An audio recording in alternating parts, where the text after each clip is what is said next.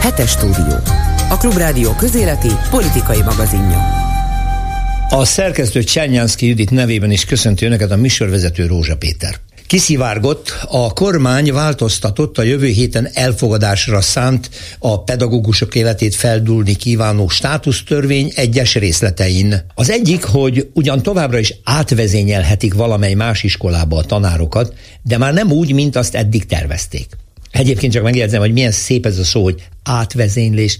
Tetszik a miniszterelnöknek, aki egyébként békeidőben is csupán militáris stílusban tud fogalmazni. Na de mindegy, szóval az új változat szerint csak akkor történhet meg egy tanár másik iskolába való átvezénylése, ha az oda-vissza utazási idő nem haladja meg a három órát. Hú, micsoda zseniális matematika lehet a döntés mögött. Mint a fegyveres erők tagjait, a jövőben a tanárokat tehát ide-oda lehet rángatni, ám az emberség mégiscsak kibújt a hatalmi palást alól, és három órában korlátozza e át, illetve kivezényléssel járható utazási időt. Én is egy matematikai feladat elvégzésére buzdítanám a nagyszerű javaslattevőt. 8 plusz 3 az 11, vagyis. A 8 órányi munkavégzéshez hozzáadjuk a 3 órányi utazást, így már csak az igazán emberséges és méltányos napi 11 órát fordíthatja a munkaköri feladata ellátására a tanító ember. Ám ez nem elég. Az is szerepel a státusztörvény új változatában, hogy a szakszervezetek többé nem szólhatnak bele a pedagógiai szakkérdésekbe, maradjanak kizárólag szociális ügyek mellett. Ebből következően nem is fog a kormány többé egyeztetni az érdekképviseletekkel, ha a tanítás körülményeinek és tartalmának újabb változtatására adja majd a fejét. Ez is nagyon szép, de térjünk vissza a matematikához. A minap felfedezte hatházi Ákos független parlamenti képviselő a Magyar Nemzeti Vagyonkezelő ZRT oldalán közzétett szerződések között, hogy az állam 224 milliárd forintért megvesz egy félbehagyott épületkomplexumot Zuglóban. Itt állítólag az adóhatóság új székháza létesül majd. Mondom még egyszer, tessék bekötni magukat és jól figyelni, a vételár 224 milliárd forint. Ez tehát a számtan példa egyik eleme. A másik, ami szintén a közeli napokban jutott a válasz online szerkesztőjének tudomására, hogy az állam 74 ingatlan eladására készül. Vízparti üdülők, vendégházak, sportlétesítmények juthatnak a már valószínűleg jó előre beélesített kormány közeli nagyvállalkozók kezébe mert ugyan mindkét ügylet az úgynevezett 2000-es sorszámú kormányrendeletekben van elrejtve, de hát titkosak, eddig nyilván csak a beavatottak ismerhették meg. Érdekes, hogy még mindig nem tanult a kabinet abból, hogy ma a digitalizáció korában nem igen lehet eltitkolni semmit. No, szóval, annyit még a 74 ingatlan tervezett eladásához, hogy ezek állami intézmények, egyetemek, kórházak dolgozóinak üdülői, hát illetve már csak azok voltak. A kormány 34 milliárd forint bevételre számít, és az indoklás szerint ezzel spórolni akar, mert a nem közvetlenül a kormányzati feladatok ellátását szolgáló épületektől most a Czóresz idején úgy látja érdemes megválni. Nos, tehát ez a matek példa második eleme. Akkor végezzük el az egyszerű műveletet. 224 mínusz 34 az egyenlő 190. 190 milliárd. Így spórol az úri magyar kormány. Eladja a dolgozók pihenését szolgáló ingatlanokat 34 milliárdért, és hozzátesz még 190-et, hogy megvásároljon egy gigantikus épületnek való, még negyed rész sem kész szerkezetet az adóhivatala számára. Ja, még az is a matekhez tartozik, hogy amint ezt az elmúlt 13 évben megszokhattuk, valószínűleg a jó cimborák cégei fejezhetik majd be az építkezést, és ott is csúran cseppen majd jó sok millió. No hát így. Mert számolni tudni kell. Hetes stúdió. Azoknak, akiknek nem elég a hallgatás öröme. Mondom, hogy mi lesz a következő egy, illetve a második órában a mai műsor tartalma.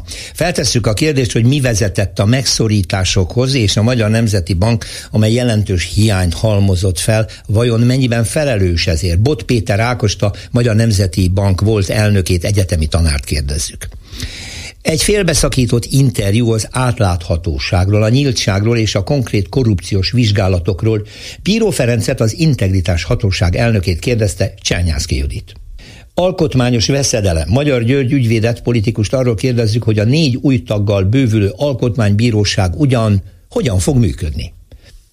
2030-ban fordulat állhat be a klímakatasztrófában, Többé nem lehet cél a GDP növekedése, ha meg akarjuk állítani ezt a katasztrófát. Laj Viktória kereste a választ erre a kérdésre.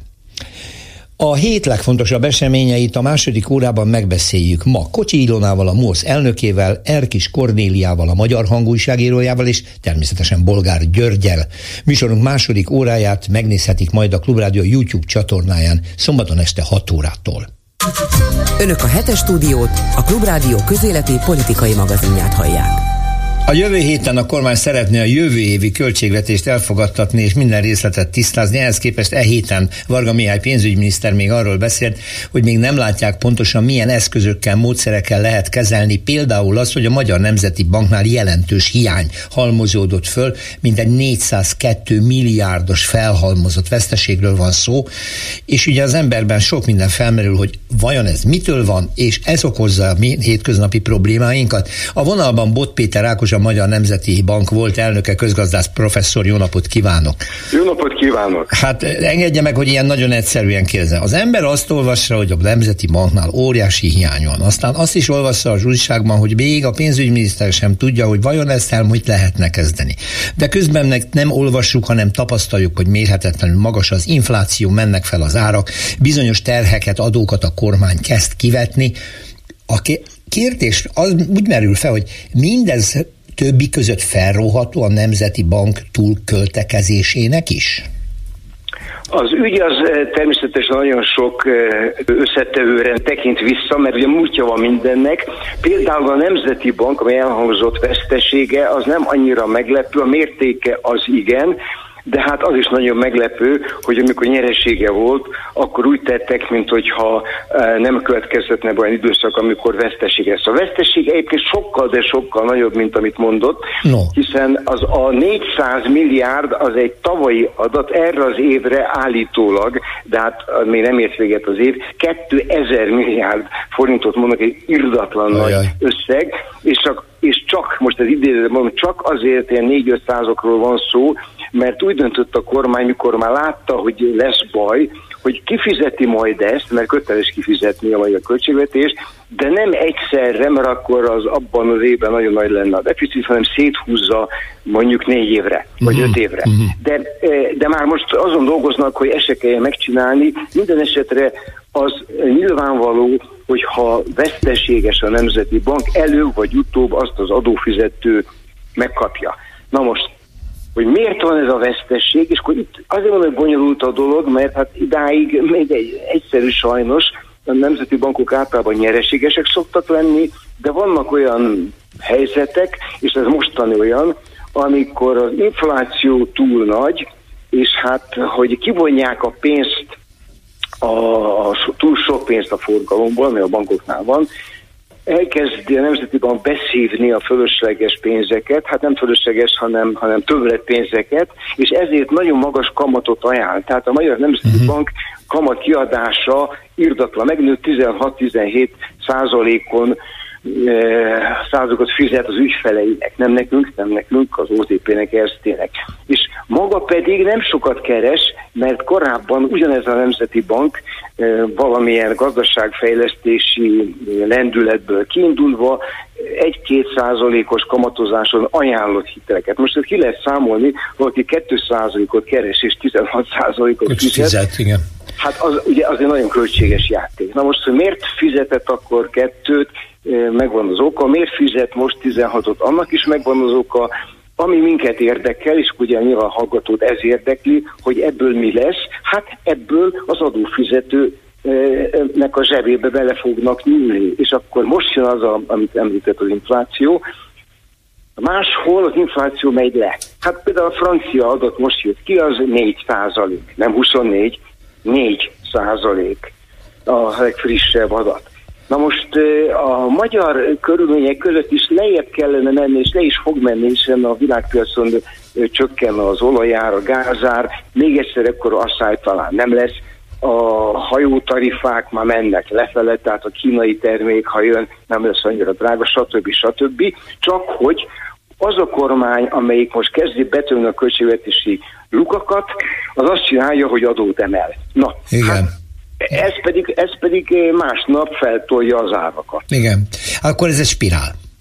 Na most ez, ez egy darabig spirál, amíg aztán el nem éri a csúcsát, és akkor onnan Isten kegyelméből majd megy lefele. Hát semmi se tart örökké, még a rossz dolgok se, de ebből az is következik, hogy mi Nyugat-Európában, sőt, hát még a Romániában, Szlovéniában, Szlovákiában már régen túl vannak az inflációs csúcson. Tehát novemberben már túljutottak, és azóta az ütem az lefele-lefele tart. Hát nálunk valamikor január-februárban érte a maximumot, és ez most is gyengülget, nem az árszint, vigyázzat, az ár növekedési ütem. Ütem, az ez, ez, nem, ez, ez nem ugyanaz. Sajnos. Azt jelenti, hogy, hogy drágább lesz még mindig a, mit tudom én, a, a, hát a hűtőgép nem annyira, mint mondjuk a szolgáltatások, eh, de hát nem, eh, nem 20%-kal, hanem most már csak, mit tudom, további 6-8-7 8 százalékkal, ami az tovább is kellemetlen persze, de talán ez a fajta meghökkentő infláció, hogy két havonta át kell írni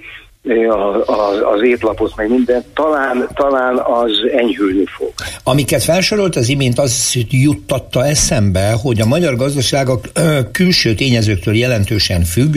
Némi javulást attól várhatunk, amiket felsorolt, ugye, hogy csökken a fejlett országokban az infláció, most már kevésbé emelkednek a hajós termékek, tehát mondjuk a Kínából szállított termékek árai csökkenni fog, stb. De a belső piacnak mit kéne csinálni, hogy mert ez kevés.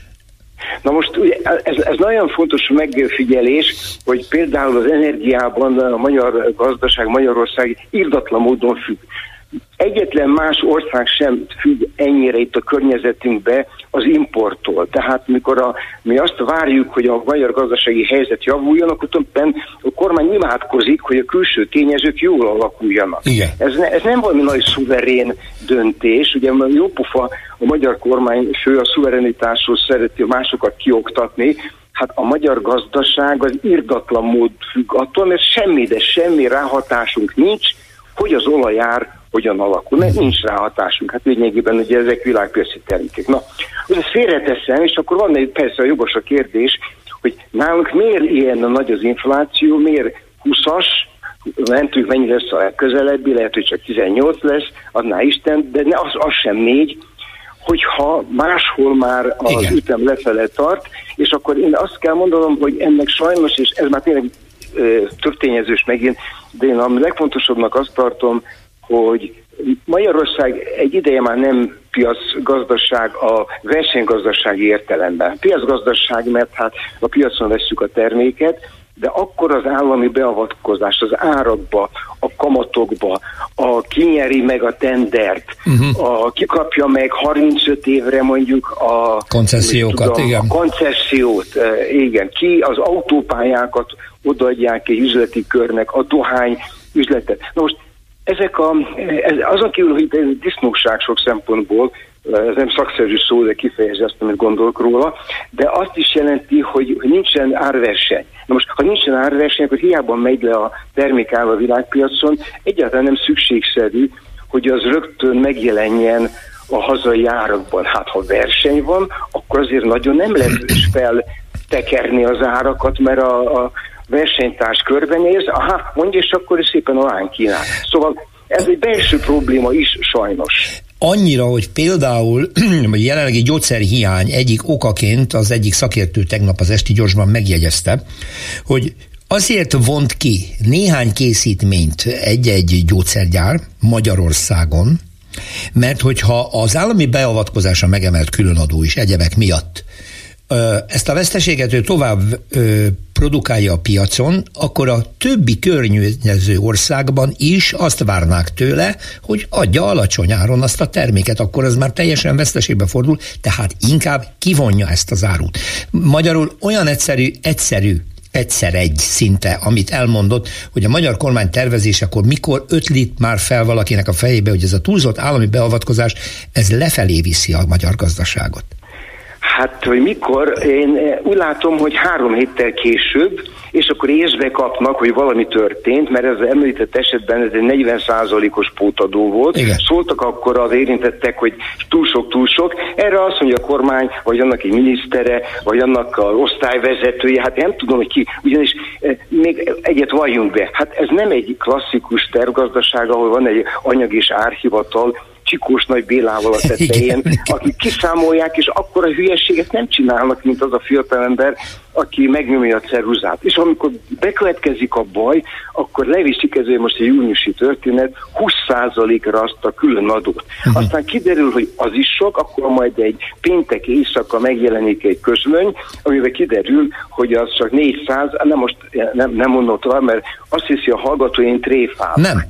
Tényleg de, ezt de látjuk. Nem, de, Tényleg de, ezt de, látjuk. Szóval ebből lehet látni, hogy van tanulási folyamat, de az mindig kullog az események után, és emiatt úgy kell gazdálkodni egy cégnek, hogy túléljen. Na most akkor ez megint csak ide tartozik, ha én cégvezető lennék, és ott a veszély, hogy bármikor rám pakolnak 20-30-40 százalékos pótadót, hát bizony, vagy elmegyek, vagy ha nem tudok, nem akarok elmenni, akkor megemelgetem szépen az áraimat, hogy legyen egy kis profitocskám, hogyha azt elviszik, még mindig ki tudjam fizetni a, a ingatlan bérletet, a munkásokat, a technológiát, a könyvtár előfizetést, meg, meg minden. Tehát, hogy miért ilyen magas az árszint, és miért növekszik nálunk? Hát például azért, mert a kormány bizonytalanságban tartja a gazdasági szereplőt. Egyik professzorom, bár én műszaki egyetemre jártam, azt mondta, ami hasonlatként most itt nagyon jó, hogy mit csinál a kormány versenyhelyet, hogy olyan ez, mint a gátfutás, önök futnak, én meg folyamatosan emelem a magasságot.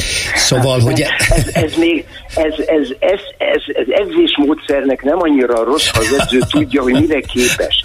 De hogyha ha nem folyamatosan emelgeti, hanem egyszer odarak egy másfél méterest, aztán utána, amikor megijed, akkor leviszi 40 centire, Szóval én azt mondom, hogy nem, e, e, nem gátfutást kellene csinálni egyébként, hanem, hanem nagyon egyszerű szabályokat, mert a gazdaság nem annyira bonyolult. Ezek a cégek ki akarnak jönni a költségekből, és tisztességes nyerességet akarnak maguknak, mert a tulajdonosoknak, meg megfizetni a munkásaikat. Úgyhogy én azt látom, hogy a magyar gazdaság küzdik is, és a maga módján eh, viszonylag jól teljesít, de roppan nehéz körülmények között. Ez a kormányzati eh, stílus, ez verseny hátrány Magyarországon, be kell látni sajnos. Reméljük, hogy belátják előbb-utóbb, ha más nem, akkor kényszerűen. Nagyon szépen köszönöm Bot Péter Ákosnak, a Magyar Nemzeti Bank volt eldökének, közgazdász professzornak, hogy itt volt. Minden jót kívánok, viszontlátásra. Köszönöm szépen, viszontlátásra.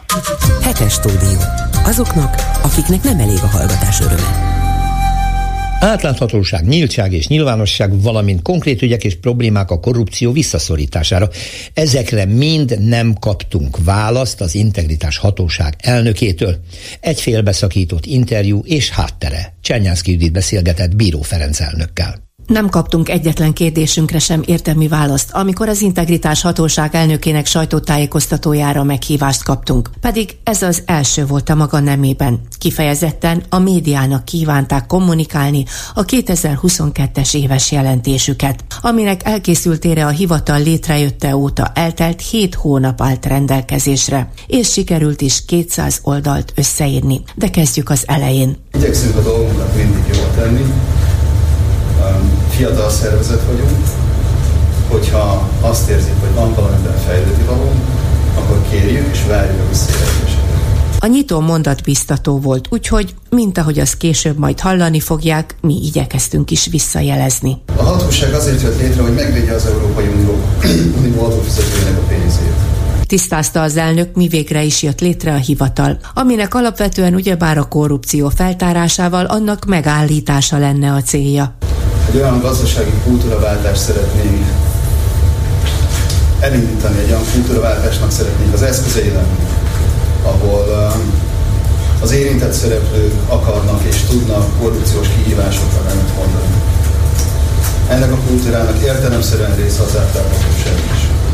A hatóság ebben is példát hoz a korrupció mellett a hatóság az átláthatóság tekintetében is példát akar mutatni.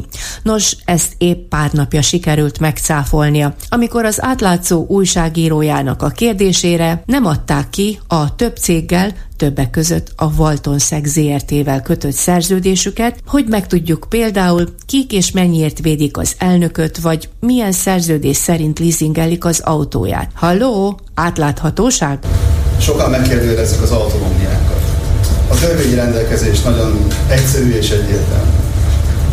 Az integritás hatóság a Magyar Országgyűlésnek és az Európai Bizottságnak tartozik beszámolással.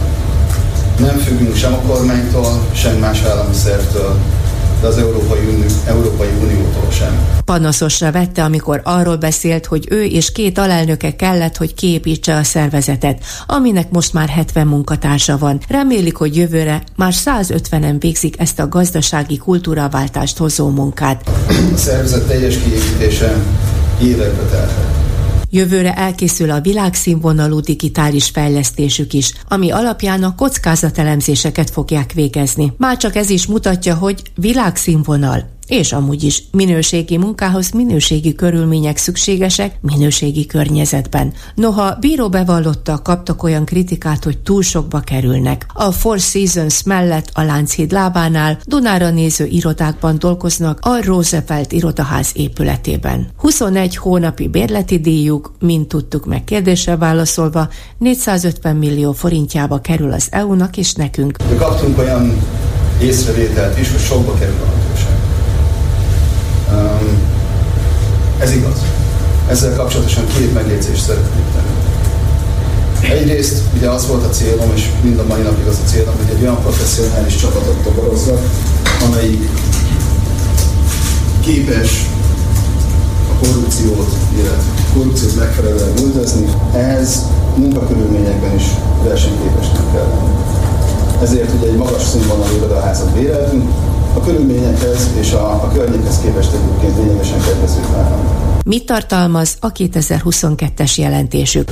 Boncoljuk egyrészt, ahogy leírjuk egyrészt az EU források ellenőrzési rendszerét, közbeszerzési szabályokat, közbeszerzési adatokat elemezzük, az összeférhetetlenséggel kapcsolatos szabályozást, vagyonnyilatkozatok kérdését, illetve be kell mutassuk a saját kockázatelemzési módszerünket. Innentől kezdtem elveszíteni a fonalat. Két olyan, két olyan gondolatmenet megy végig a jelentésen, vagy figyelhető végig, figyelhető meg a jelentésen keresztül, ahol um, azt, azt kristályosodik ki, hogy a szükséges az intézményrendszernek jó gazdag hitelvárnia. Szükséges az, hogy legyen egy tulajdonosi szemlélet beültetve a, úgy az ellenőrző mechanizmusokba, mint a támogatások odaítélésében, mint a közbeszerzésekben, mint azok monitoringjában. És akkor jött a módszertan módszertana és annak elemzése. Egymás mellé dobott szavak, de miért nem beszélünk végre a tényleges és konkrét esetekről? Munkánk során azt tapasztaltuk, hogy a kapott adatok fragmentáltak, részben hiányosak, az információk gyakran nem ellenőrzöttek. Az adatszolgáltatás gyorsaságával, képességével, a szolgáltatott adatok minőségével, teljes és használhatóságával is eltérő tapasztalataink voltak. Fragmentált adatok, hiányosak és nem ellenőrzöttek. Még szerencse, hogy a hivatal ellenőrzi őket. Kíváncsian hallgattuk tovább a konkrétumokat, ami úgy hangzott, a következő éppen ezekre keresik majd a választ. No de megnyugodhattunk, mert a közbeszerzések jogszabályi környezete abszolút rendben van. A feladata volt a hatóságnak elvégezni az ellenőrzési rendszer értékelését. Azt láttuk, hogy a közbeszerzés jogszabályi környezete megfelelő. Az egyes ellenőrző intézmények megalkották a saját belső ellenőrzési módszertanaikat, tehát a saját, saját belső, vesző ellenőrzési módszertanaikat. Um, ugyanakkor ezek a módszertanok intézményenként jelentős eltéréseket mutatnak. Összességében a hatóság nem tudta megítélni, hogy ezek az eljárások kellően hatékonyak-e, és az ellenőrzési céloknak megfelelnek. Kicsit olvassunk bele ebbe a 2022-es jelentésbe.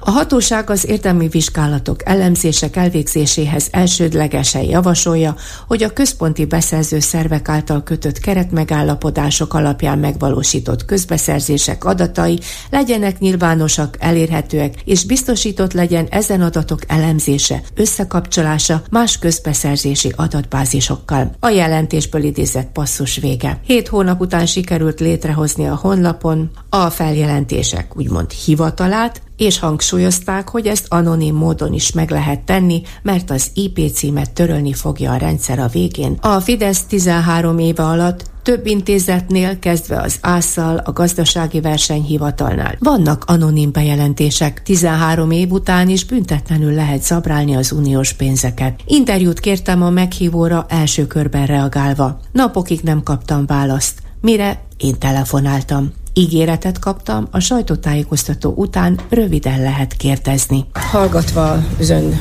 előadását, illetve a munkájuk bemutatását, az integritás hatóság azért jött létre, hogy minél hamarabb uniós pénzekhez jusson az ország. És akkor ebből az ember arra következtet, hogy hát akkor itt roham tempóban elkezdődik a munka, gyorsan eseteket de nyilvánosságra hozzunk, hogy minél hamarabb jöjjenek ezek a pénzek.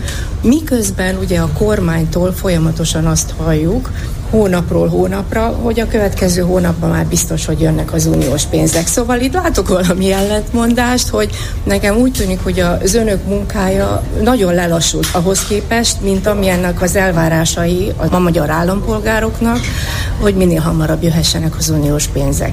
Miért ilyen lassú ez a munka? A munka kifejezetten hatékony és gyors. A, nem azzal az elvárással hozták létre a hatóságot, hogy minden hamarabb ügyeket prezentáljon és göngyörítsen föl. Ugye egy vizsgáló szervezet, meg egy ellenőrző szervezetnek nem is lehet az a mérőszáma, hogy hány ügyet tár fel, és hogy milyen gyorsasággal. Egy vizsgáló szervezetnek az a fontos, hogy objektívan menjen előre, értékelje a rendelkezésére álló bizonyítékokat, az összes rendelkezésére álló bizonyítékot begyűjtse, és azok alapján hozzon döntést. Olyan elvárás nem született, sem a kormány részéről, sem az Európai Bizottság részéről, hogy a hatóság milyen ütemben mennyi ügyet kell, hogy produkáljon. Ez nem feltétele az Európai Unió által biztosított források hazahozatának. Ön említette ezt a 27 szupermérföldkövet is. Ebben hogy működnek együtt? Tehát, hogy a kormánytól megkapják ezeket a szupermérföldköveket, és az alapján derítenek fel ügyeket? Ez, ez, e, e, erre azért válaszolok nehezemben, hogy annyira, hogy mondjam, tájbeli tévedésen alapul a kérdés, ne haragudjon. Tehát, hogy a, ezek, ezek a mérföldkövek nyilvánosak. Minden, mindenki számára elérhetőek, ott vannak feketén-fehéren, magyarul is és angolul is elérhetőek. Ugye a hatóságnak a, a, a célkitűzései, azok a törvényben vannak lefektetve, ez a törvény ezekre a mérföldkövekre reflektál. A hatóság meg ellátja a törvény által szabott feladatát. Léptek-e ezekben a mérföldkövekben? Persze. Milyen ügyekben? Mérföldkövek azok nem az ügyekhez kötődnek. Kérem szépen, tehát hogy az ügyek és a mérföldkövek nem függenek össze. Az, az a mérföldkő, hogy fel legyen állítva a hatóság, a hatóság fel van állítva. Az a mérföldkő, hogy a hatóság jól és üzemszerűen működjön. A hatóság jól és üzemszerűen működik. Az a mérföldkő, hogy a hatóság kiadja a 2023. március 15-i jelentését, ami a, az OECD-nek a MAPS módszertanán alapul. Ezt a hatóság kiadta. A hatóságnak a következő mérföldköve, hogy a 6-30-al kiadja azt a jelentést, amiről most beszéltünk. Igen. És a következő mérföldkő pedig az lesz, hogy 2023 negyedik negyedévében a vagyonnyilatkozati rendszerről készítsünk egy jelentést. Tehát, hogy, hogy ezek, ezek, ezek a mérföldkövek. 30 ügyet, 30 ügyet említett ugye az előadásában, több mint 30, több mint 30 ügyet. Milyen ügyek ezek? Ugye, mint a, a, a tájékoztatón is mondtam, hogy ezeket az ügyeket nem fogom tudni addig kommentálni, amíg a nyilvánosságra nem hozzuk és le nem zárjuk őket. Bocsánat, le nem zárjuk és nyilvánosságra nem hozzuk őket. És ezek mikorra várhatóak? Hát van olyan ügyünk, amit a közeljövőben fogunk lezárni, és van olyan, ami láthatóan hosszabb időt fog igénybe venni. Ez a közeljövő, ez azt is jelenti, hogy az uniós pénzek jöhetnének Kérdés közben gyorsan lekavarták, megköszönték az érdeklődésemet, pedig még meg szerettem volna kérdezni, van-e tudomásuk a NER lovagok közbeszerzéseiről, a Bicskei kisvasútról, a Magyar Nemzeti Bank alapítványairól, vagy éppen a most átadásra kerülő Nemzeti Bank luxus üdülőről Balaton akaratján. Hogyan látják a több milliós uniós forrásból épülő lombkorona sétányokat? Kérdezni akartam a kastélyeladásokról, esetleg a paksi, a kínai sok-sok többek között akkumulátorgyári beruházások eltitkolt szerződéseiről, hisz annyi módszertani rendszert vizsgáló, rendszer szintű módszertani ellenőrzése adnak ezek lehetőséget. Nem de? Elsőként kaptam interjút. Nem fordultam ki rögtön a teremből, mert még mindig reméltem, nincs mit takargatni, a hatóság épp azért tartott sajtótájékoztatót, mert a sajtót akarja tájékoztatni. Másnál is kiverte a biztosítékot, az a bánásmód, amit magam is sérelmeztem. Mert nem értjük a bizalmatlanságot, mert nem értjük, miért kell elszaladni a kérdések elől, hisz ha komoly munka folyik, akkor arról komolyan kellene beszámolni. Azért maradtam itt, mert ugye ez azért ez a sajtónapja, és eljött, eljöttünk, hogy igen, szóval én, én tényleg én az, az állampolgárok érdekeit is szeretném képviselni itt, egyrészt, igen, másrészt pedig, az, másrészt pedig az intézet ugye arról szól, hogy átláthatóan működik. Tehát mi tényleg csak azt szeretnénk megkérdezni, hogy mi zajlik, azon kívül, hogy a szervezeti felépítésről nagyon sok mindent megtudtunk. Igen, igen. Köszönjük. Köszönöm.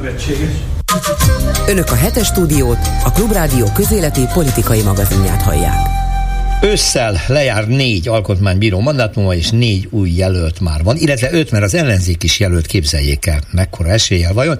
No de mindegy, beszéljünk arról, hogy a Fidesz négy jelöltje, hát nem éppen azt jelzi előre, hogy valami változás várható az alkotmánybíróság működésében, hiszen a kormánynak abszolút elkötelezett bírók ülnek bent, és ez valószínűleg így is lesz. Mindjárt mondom a neveket, de ezt már inkább meg is beszélném. Szakértőnkkel Magyar György ügyvéddel jó napot kívánok! Jó napot kívánok! Hát ön előtt ismertek a nevek, dr. Vargaréka, dr. Lomnici Zoltán az idősebb, a volt bíró, és dr. professzor Patyi András, és Haszonicsné dr. Ádám Mária. Na most én nem is tudom, mikor elkezdtük ezt a beszélgetést, illetve most, hogy elkezdjük, eszembe jutott, hogy van itt miről beszélni? Nincs. Úgyhogy a műsort azonnal be is fejezzük. Zenéljünk? Mit javasol? Hát inkább sírjunk. Inkább sírjunk, hát, kedves a... szerkesztő úr. Szóval... Sírjunk, mert ezt egy jogászembernek nagyon nehéz értelmezni, és maga az a fő körülmény, hogy van egy igazságszolgáltatási rendszerünk, ugye? Az igazságügyi rendszernek a csúcs kellene, hogy legyen egy alkotmánybíróság. És ez az alkotmánybíróság nem az igazságszolgáltatás rendszeréből működtethető, hanem a politikai megfelelés rendszeréből működik. Innen az egész dolog álláspontom szerint Nem volt ez így olyannyira, hogy a rendszerváltás pillanatában már előtte is, de utána következő években kardinális kérdés volt, és társadalmi kérdés volt, hogy legyen egy jó alkotmánybíróság, az egyik kontrollja a parlamenti és kormányzati működésnek. Ez úgy tűnt, hogy kikezdhetetlenül fontos, hogy ez a független igazságszolgáltatás része legyen.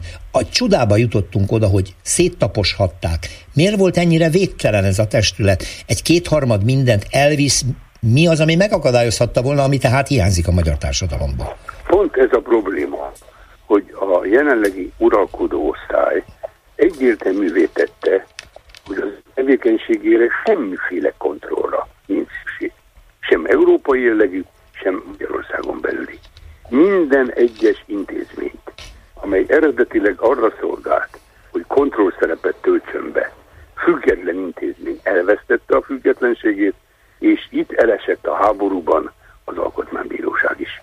Hogy olyan nevek, hogy Sólyom László, hogy Holló András, Bihari Mihály hirtelen jut eszembe, Vörös Imre, Kukorelli István, Ragyova András, Erdei Árpád, hát olyan személyiségek voltak, akiket még annak idején én egy öreg ember vagyok, még egyetemen tanítottak, vagy évfolyamtársaink voltak, következőképpen kiemelkedő szakmai tudással, egy igen nagyon nagy jelentőségű, kifogástalan szakmai háttérrel lettek megválasztva. És hova lett?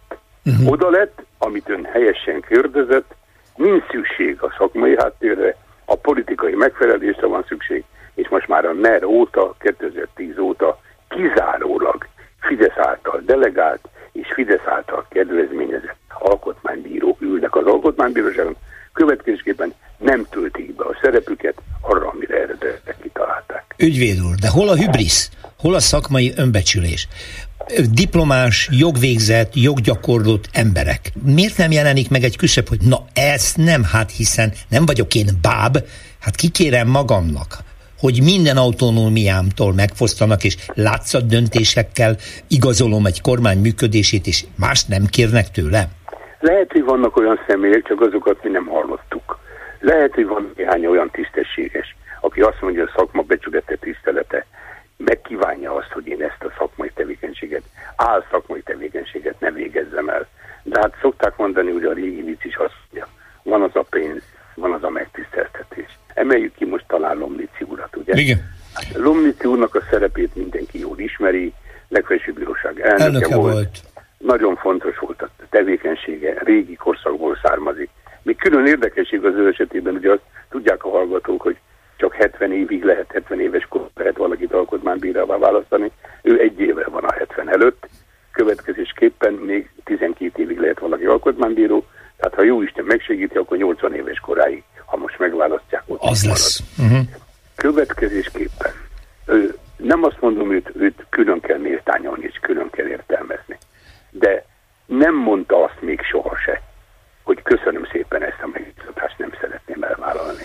És még soha életében nem mondta azt, hogy ha őt valamire felkérik, akkor ő arra nem tartja magát alkalmasnak, sőt, kifejezetten szereti, hogyha megtiszt. Emlékezünk vissza különböző bejátszásokból, láthattuk őt, hogy ahol meg kellett, vagy meg lehetett jelenni, mert tisztesség okán a legfelsőbb bíróság volt elnökét meghívják, ugye bizonyos protokolláris tevékenységekre, ő jelen volt rendszerszerűen ki is satírozták. Ez a borzasztó történet is megesett szegényel. Ja, amikor a szlovák állampolgárságot, igen. Igen, igen, igen. Hát igen, mert közben ő neki volt társadalmi elkivatottsága is, igen. emberi méltóságban is szerepet vállalt. Nem, ezzel semmi baj nincs, meg az, hogy közszerepel, abban sincsen semmi baj. Nekem a lojalitással van a problémám. Az alkotmánybíróvá lenni, az a szakmai tevékenység csúcsát jelenti, egy hatalmas megtiszteltetés, egy karrier betetőzése. Hát Sólyom László, emlékszem vissza, már nem volt alkotmánybíró, már köztársasági elnök volt, amikor hangosan kiabálni kezdett amiatt, hogy kielérik az alkotmánybíróságot, megváltoztatják a jelölési rendszer, Igen. felemedik a 11 fő, 15 főre, Igen. és kizárólag, kizárólag Fideszhez lojális jelölteket jelölnek. Igen. Igen. Akkor menjünk tovább a neveken. Dr. Patyi András őt is jól ismerjük, ő fontos szerepe volt, ő kapott jelzőt is, azt hiszem a miniszterelnök akasztotta rá, hogyha jól emlékszem, akkor bírságbajnoknak minősítette, rendkívül szellemesen akart vele szemben meg, eljárni, de aztán megbocsátott. Aztán megbocsátott. Meg, meg, meg. Kegyel, kegyed akkor... gyakorolt, hogy volt merészelt lépni egy olyan kampány fellépés okán, ahol gyerekeket használt a miniszterelnök kampány eseményen, és hát emiatt megbírságolta, és hát ez... Ebből látszik, hogy ő nagyon komolyan veszi a megbízatást. hogy ne? Nem szabad őt viccesnek tekinteni ő akárhol volt, jegyző volt például a 12. keretben hosszú ideig, és jól végezte a munkáját. És ö, egyetemi tevé, tevékenységet vagy oktatott itt is, ott is, amott is. Tehát és akkor ott volt a Nemzeti Választási Bizottságnak, Bizottságnak elnöke. elnöke. Tehát egy megfelelő személyiség, akit ha megfelelő helyre tesznek, akkor biztos vagyok benne, hogy nem fog szembe menni a szélirányjal. De hmm. mondok még egy érdekességet. No. Ez lehet, hogy egy kicsi öngól lesz, vagy egy nagy öngól, vagy egy lábonlövés, mert ha belegondolunk abba, hogy most Európa vitatkozik velünk jogállamisággal összefüggésben, és vannak különböző kritériumrendszerek és reformjavaslatok.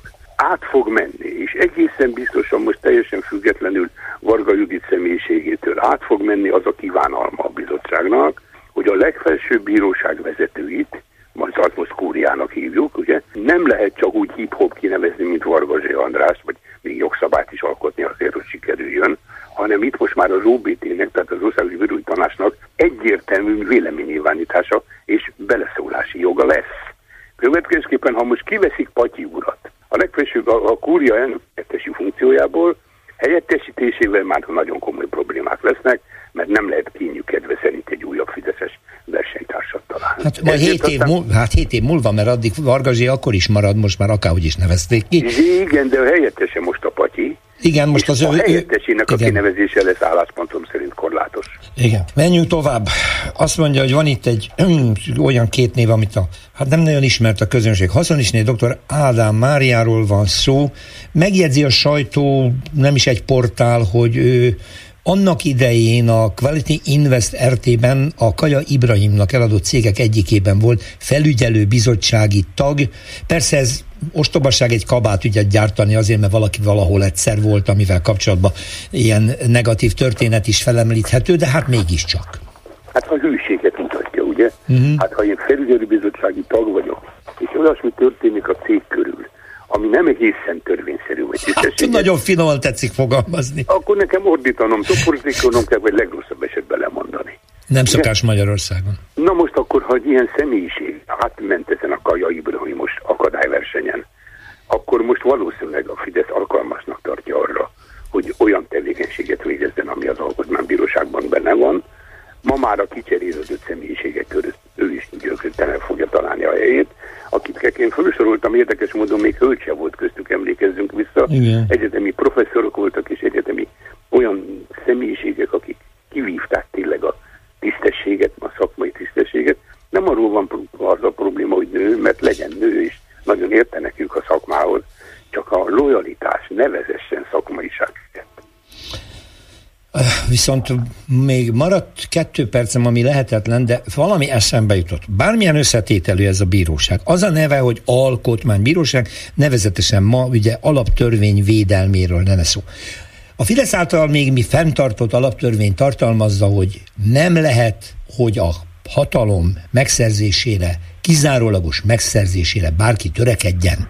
Lehet, hogy nem lehet, de törekedett, és megvalósult a Fidesz kizárólagosan birtokolja Magyarország politikai hatalomgyakorlás eszközeinek száz százalékát. Ez tehát az alkotmány ellen van, hát legalább ez ellen lépne fel. Tudom, hogy hülye már, kérdés. Már, már hogy az alkotmánybíróság ja. lépjen föl. Hát védje meg, hát védje meg. A...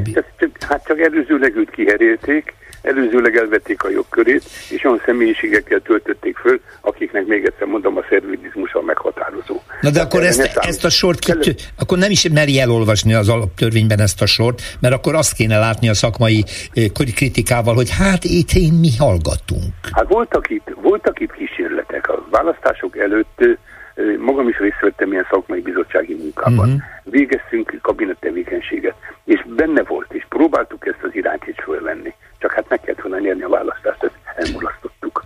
Ez nem sikerült. Jut, jut eszembe, milyen igaza van Dekát. Hát igen, ha már így alakult a helyzet, nem nagyon fogunk tudni ezen változtatni, de azért sírnak az összes szemeink. Amikor azt mondjuk, hogy az Alkotmánybíróság egy gyönyörű szép intézmény a demokráciának, nincs minden országban egyébként, de ahol igen. van, ott a szerepe nagyon fontos, van, amikor a legfelsőbb bíróság szerepét is betölti, de vannak országok, ahol egyáltalán nincs. Mm. Csak az emberek bizalma, a jog iránti érzékenység elvárná, hogy a bírák függetlensége és tisztessége még látszat jelleggel is fennmaradjon. Nem csak a napi bíráskodásban, hanem főleg a csúcsán, az alkotmánybíróságon, a szakmaiság domináljon, és ne a politikai megfelelés. Magyar György ügyvéd, nagyon köszönöm. Minden jót, viszontlátásra, viszontlátásra. Minden jót kívánok, minden jót. Hetes stúdió. Azoknak, akiknek nem elég a hallgatás öröme. Sokszor elhangzott, de nem lehet elégszer elmondani, hogy ha az emberiség nem változtat jelentősen az eddigi civilizáció életmódján, akkor 2030 nyarára elérjük a másfél Celsius fokos átlagos felmelegedési szintet, és ez már biztosan visszafordíthatatlan globális folyamatokat indít el. A kapitalizmus, ami a folytonos gazdasági növekedésre épít, valóban összeegyezthetetlen lenne a klímavédelemmel. Mit kell tennünk?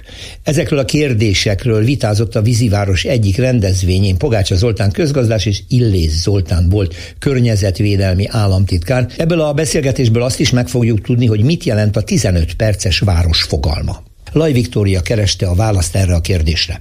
2030 nyarára elérjük a másfél fokos átlagos felmelegedési szintet, ami visszafordíthatatlan globális klímafolyamatokat indít be. Elkerülhető-e vajon a klímakatasztrófa a gazdasági növekedés leállítása nélkül? Van-e még esély a folyamat mérséklésére, vagy már az alkalmazkodásra kell készülnünk? Többek között ezeket a kérdéseket járta körbe kedden egy beszélgetés során Illé Zoltán vegyészmérnök, volt környezetvédelmi államtitkár és Pogácsa Zoltán közgazdász, habilitált egyetemi docens. Pogácsa Zoltán szerint onnan érdemes kezdeni, hogy egyáltalán mennyi időnk van a klímakatasztrófa visszafordítására. A 2016-os Párizsi szerződésben, klímaegyezményben azt vállalta a világ összes országa, köztük Magyarország is, hogy a másfél Celsius fokos felmelegedés előtt kellene visszafordítani a klímakatasztrófát, mert ugye a másfél Celsius foknál már olyan klíma jelenségek jönnek be, amelyek visszafordíthatatlanok. Tehát valójában a kérdés az az, megfordítjuk ezeket a folyamatokat. Most ugye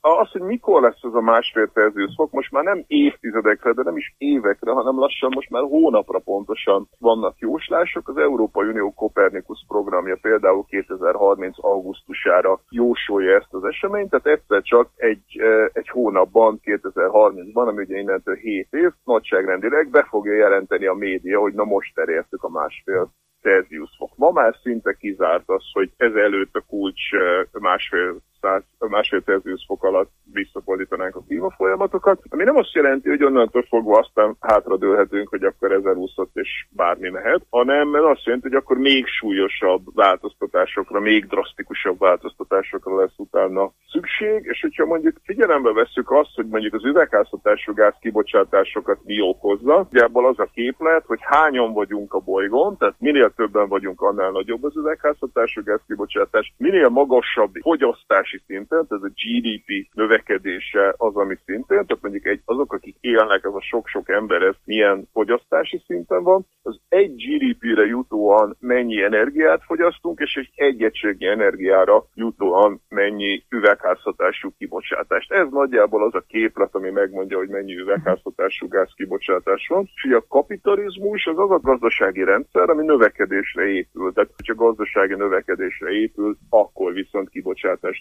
növekedéssel is fog járni. Magyarul ha meg akarjuk változtatni ezt, hogy, hogy csökkenteni akarjuk a kibocsátást, akkor egy nem növekedő gazdasági rendszerre van szükségünk, már pedig a kapitalizmus és a GDP nem növekedése az összeegyeztetetlen, hogy a kapitalizmus és a klímakatasztrófa megállítása az összeegyeztetetlen. A teljes emberiség az úgy néz ki, hogy a felső 10% a felső jövedelmi tized az elviszi az üvegházhatású gázkibocsátás felé, a felső 20%, tehát a felső két jövedelmi tizede az emberiségnek elviszi a kétharmadát az üvegházhatású gázkibocsátásoknak, egyszerűen annyit fogyaszt, akkora a fizikai lábnyoma, hogy, hogy ez ennyi, az alsó 50% az emberiségnek az mindösszesen 10%-áért felelős a kibocsátásnak. Tehát, hogyha ezt a felső 20% szempontjából kérdezzük, akkor ugye itt az anyagi fogyasztás csökkenéséről beszélünk, de ez nem feltétlenül jár együtt az életminőségnek a romlásával. Viszont ugye nyilvánvaló, hogy az alsó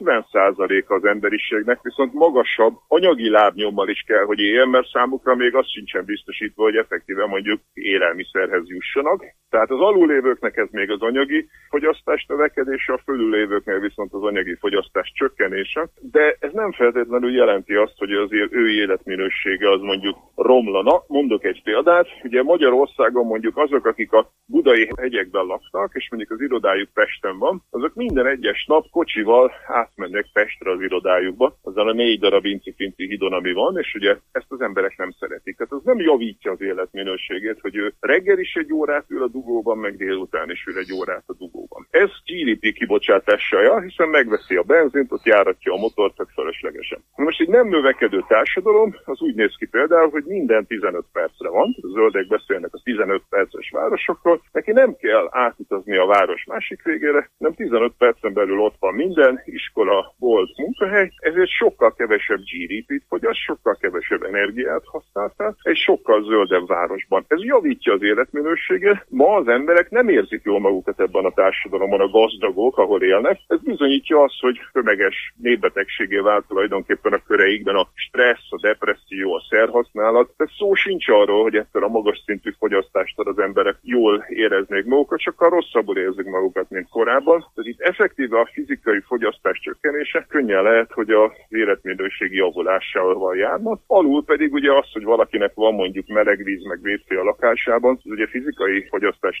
növelése, de egyben életminőség javulása is a szegényeknél. Egy közgazdasági paradigmaváltás küszöbén vagyunk, de vajon az alternatíva mennyire kidolgozott, kézzelfogható, akár a döntéshozói szinten, hogy mi az, amit tenni kéne? Ja, amikor alternatíváról beszélünk, akkor egyszerre több dologról beszélünk. Technológiáról, társadalomszervezésről, finanszírozásról, kormányzásról. Tehát, és hát én nagyjából arra jutottam, hogy a technológia még szó-szó úgy megvan, ott is azért vannak lukak, például pont az energia tárolása egy óriási hiányosság még, de mondjuk a zöld energia előállítása az talán az, a, ami már talán a leginkább előre haladott. A társadalmi változások, ez az, amiben még kevésbé haladtunk előre, és hát ugye azt senki nem akarja belátni, hogy a finanszírozás az nem fog menni kapitalista módon. Tehát, hogyha uh-huh. ezt vállalatokra bízzuk, akkor a vállalatnak vagy egy hitelt kellene visszafizetnie, ami esetben növekednie kell, hiszen a hitel csak abból tudja finanszírozni, vagy részvényből kell finanszírozni a működését, de az megint növekednie kell. De valójában kapitalista vállalat képtelen lesz nem növekedő gazdaságra, tehát ez csak közösségi finanszírozással működhet, és a könyvben próbálom vázolni, hogy bizony a közösségnek van pénze, az állam pénzt tud teremteni és meg tudja finanszírozni az átmenetet. Tehát csak nemzetközi együttműködéssel és csak közösségi finanszírozással lehetséges az az átmenet, aminek a technológiai és társadalomszervezési körvonalait azért már kezdjük látni. Csak úgy merül fel a számomra a kérdés, hogy elkerülhető-e a klímakatasztrófa, akkor az egyenes kérdés, az egyenes válasz az én részemről az, hogy nem. Ezt már Ilé Zoltán mondta, aki ki is fejtette, hogy mivel indokolja ezt a határozott választ. Azt merészenem állítani, hogy az embereket egyenként, csoportonként, nemzetként, vagy az emberiség egészét a katasztrófák irányítják különböző irányokba. Magyarul én skeptikus vagyok a tekintetben, hogy az emberek, mindenki egyöntetűen hajlandó bár egy ilyen problémás helyzetre úgy reagálni, hogy akkor megváltoztatom az életmódomat, és mindent elkövetek, amit hallok, amit hiszek, amit mondanak, annak érdekébe, hogy csökkentsen mondjuk az ökológiai lábnyomomat, vagy a széndiokszid kibocsátásomat, hogy az emberiség egésze akár most hat éven belül, vagy akár száz éven belül az én utódaim elkerüljék a klímakatasztrófát. Ugyanakkor azt is merészelem állítani, hogy Isten igazából megy úgy, ahogy eddig ment a verkli, látjuk a folyamatokat akár az egyének szintjén, akár önkormányzatok, államok, emberiség szintjén, és majd bekövetkezik az a szörnyű helyzet, amikor ott a hurikán, amikor ott az árvíz, és akkor ehhez képest megpróbálnak az emberek valamit csinálni annak érdekében, hogy túléljenek. A nem növekedés kifejezése még a tudatlan emberek számára is, amikor meghallják, negatív konnotációt jelent, negatív érzéseket kelt, félelmet kelt, és ha nem magyarázzák el. A másik nem csak, hogy elmagyarázni kell, hanem meg kell találni azokat a gazdaságilag, pénzügyileg a működőképes megoldásokat, amelyek ugyanakkor csökkentik a klímaváltozás hatásait. Az a nagyszerű gazdaságpolitika, amikor megmaradnak az állások, amikor az embereknek van bevétele, van munkája és van pénze, hogy eltartsa, eltartsák önmagukat és a szeretteiket, de ugyanakkor akkor mindaz a tevékenység, amit folytatnak, az kisebb környezeti kárral történik, és jobban hozzájárul a klímaváltozás visszaszorításához. Ezért is fontos, hogy minden egyén szintjén és minden kis állam szintjén is megtegyék a lépéseket. A közgazdászoknál, hát a világ legfontosabb dolga, hogy a közgazdászok megtalálják azokat a gazdaságilag megérő, pénzügyileg megvalósítható, hasznot hajtó és teremtő megoldásokat, amelyek ugyanakkor környezetbarátok. De minden egyes hivatás szakma területén a környezetvédelmi vonatkozásoknak ott kell lenni. De ez mit sem ér akkor, akkor, hogyha az állam ezt nem kommunikálja az embereknek. Tehát... Egyenesen vágtázunk a vesztünkbe a jelenlegi életvitelünk farvizén, hiszen annyira bonyolult és összetett ez a kérdés minden egyénre, döntéshozóra, tudományra, mindenre szükség van, hogy egy egységes dolgot kommunikáljon és idézőjelben tanítson. Közelmúltban egy, egy előadás során pont azt mondtam, hogy sokkal fiatalabbként én azt hittem, hogy az emberek sokszínűsége, mint a természet sokszínűsége az adja a társadalom stabilitását. Most, hogy valamivel idősebb vagyok, azt gondolom, hogy ha uniformizált lenne, tehát mindenki ugyanúgy néz neki, ugyanúgy gondol, ami lehetetlenség, bocsásson meg érte ön is, meg a tisztelt hallgató, akkor talán könnyebb lenne ezeket a dolgokat keresztül vinni. És ezért értek önnel egyet, és ezért ügy szíven az, amit ön mond, mert ez a fajta nehézség, ami miatt a dolgok nem változnak meg. Az egyik lamentál, a másik nem hiszi el, a harmadik azt mondja, úgyis megoldódik, a negyedik nem érdekel, az ötödik, és így vagyunk 10 millióan itt, vagy 9,8, nem tudom, innentől kezdve mindenkinek sajátságos nézete van, de a nap végén mindenki boldogulni akar, túl akar élni, meg akarja valósítani önmagát, és az adott pillanatban, ha neki nem kényelmes, ha neki nem éri meg, akkor nem a környezetbarát megoldásokat választja. Ilyen az ember, mondhatnánk, és Ilé Zoltán szerint az emberi tényezőt nem szabad és nem is lehet figyelmen kívül hagyni. Mégis pozitív üzenettel zárta a beszélgetést. Hogy a helyzet elemzéséből ne az következzen, hogy vége, adjuk föl, hanem pont ellenkezőleg. Még több tudás kell, hogyha megvan a kurázsi, megvan a tudás, megvan a biztos háttér, amiben nem lehet attól félni, hogyha én megcsinálom, keresztül viszem, ezt és ezt a környezetvédelmileg fontos, az ország lakosságának érdekeit szolgáló dolgot, akkor nem fognak szeretni ezek a politikai erők, vagy nem fognak támogatni azok a gazdasági erők. Mm. És meg lehetett találni a kompromisszumot. És ugyanígy gondolom, hogy az egyén szintjén is, hogy kisebb legyen a károkozás. Az elmúlt percekben Illé Zoltán vegyészmérnök, volt környezetvédelmi államtitkár, habilitált egyetemi docens, és Pogácsa Zoltán közgazdász, habilitált egyetemi docens volt a vendégünk.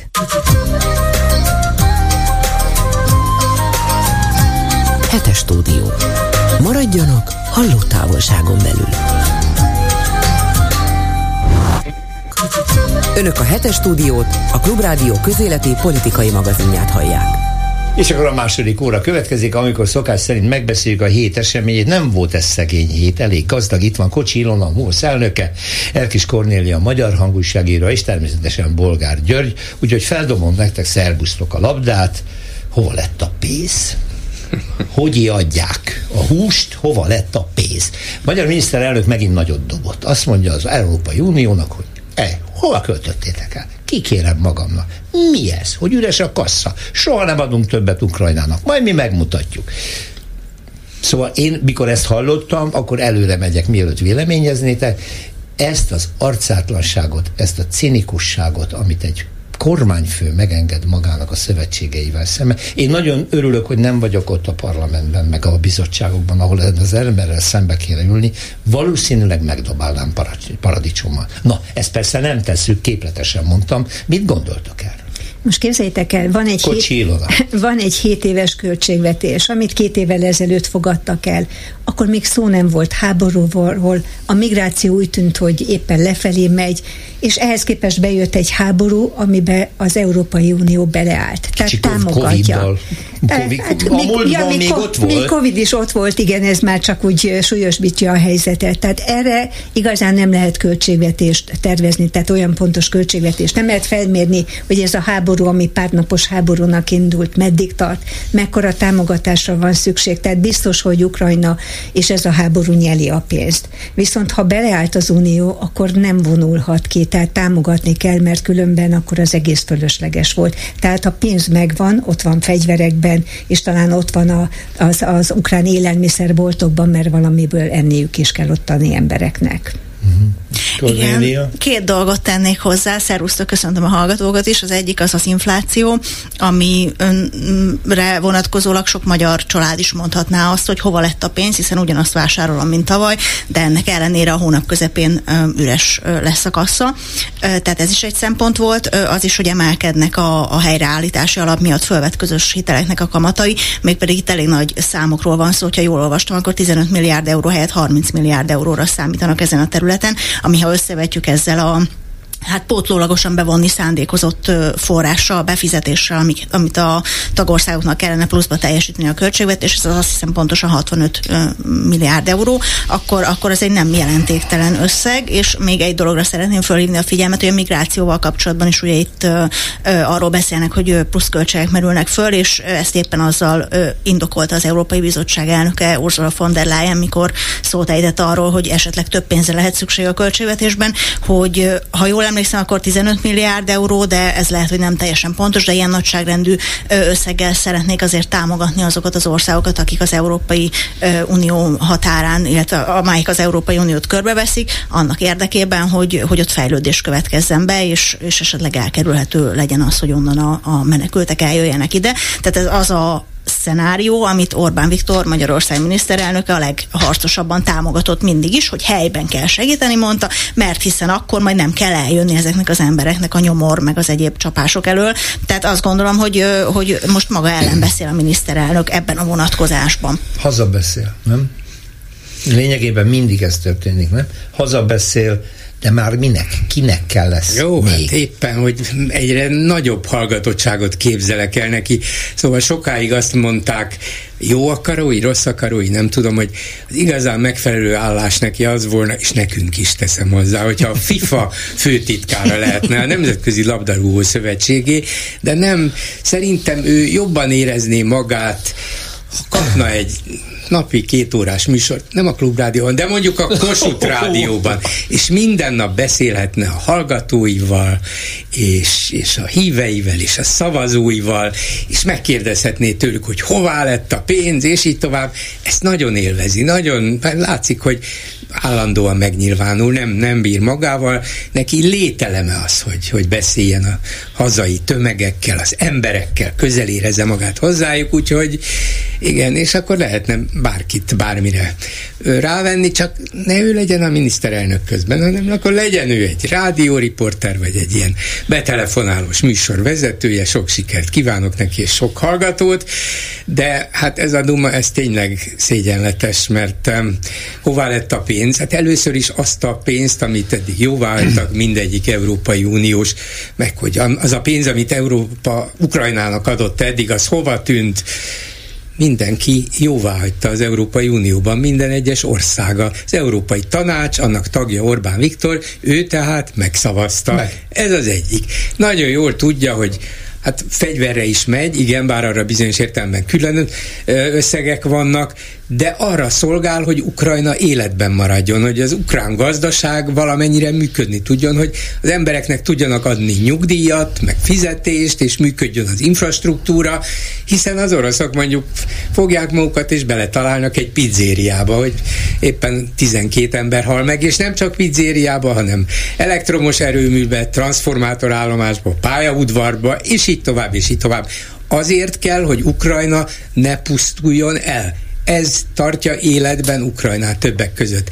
És bár ő már úgy nézi Ukrajnát, hogy az már nem egy szuverén ország, ezt nem Brüsszelből üzente, hanem Budapestről egy német lapon keresztül, és nem volna szabad beleölni a pénzt tulajdonképpen, hát ha nem adnánk nekik pénzt és fegyvert, mondta, akkor hát már nem tudnák folytatni a háborút. Erről van szó.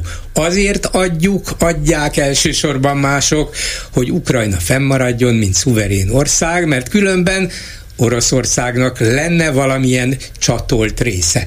Ha ez Orbánnak jó, én nagyon remélem, hogy nem jó, de mégis úgy tesz, mintha ez volna a jó, akkor persze értem, hogy ne adjunk neki pénzt, de a, úgy tenni, és azt csinálni, hogy hová lett a pénz, és nem adunk nekik többet, mert hát elfecsérlik mindenre, és nekünk meg itthon nem marad a rezsicsökkentésre, hát ennél aljasabb szöveg kevés van. Egyébként még egy adalék ehhez a pénzügyhöz. Azt is mondta a miniszterelnök, hogy a Magyarországnak járó pénz Ukrajnába megy.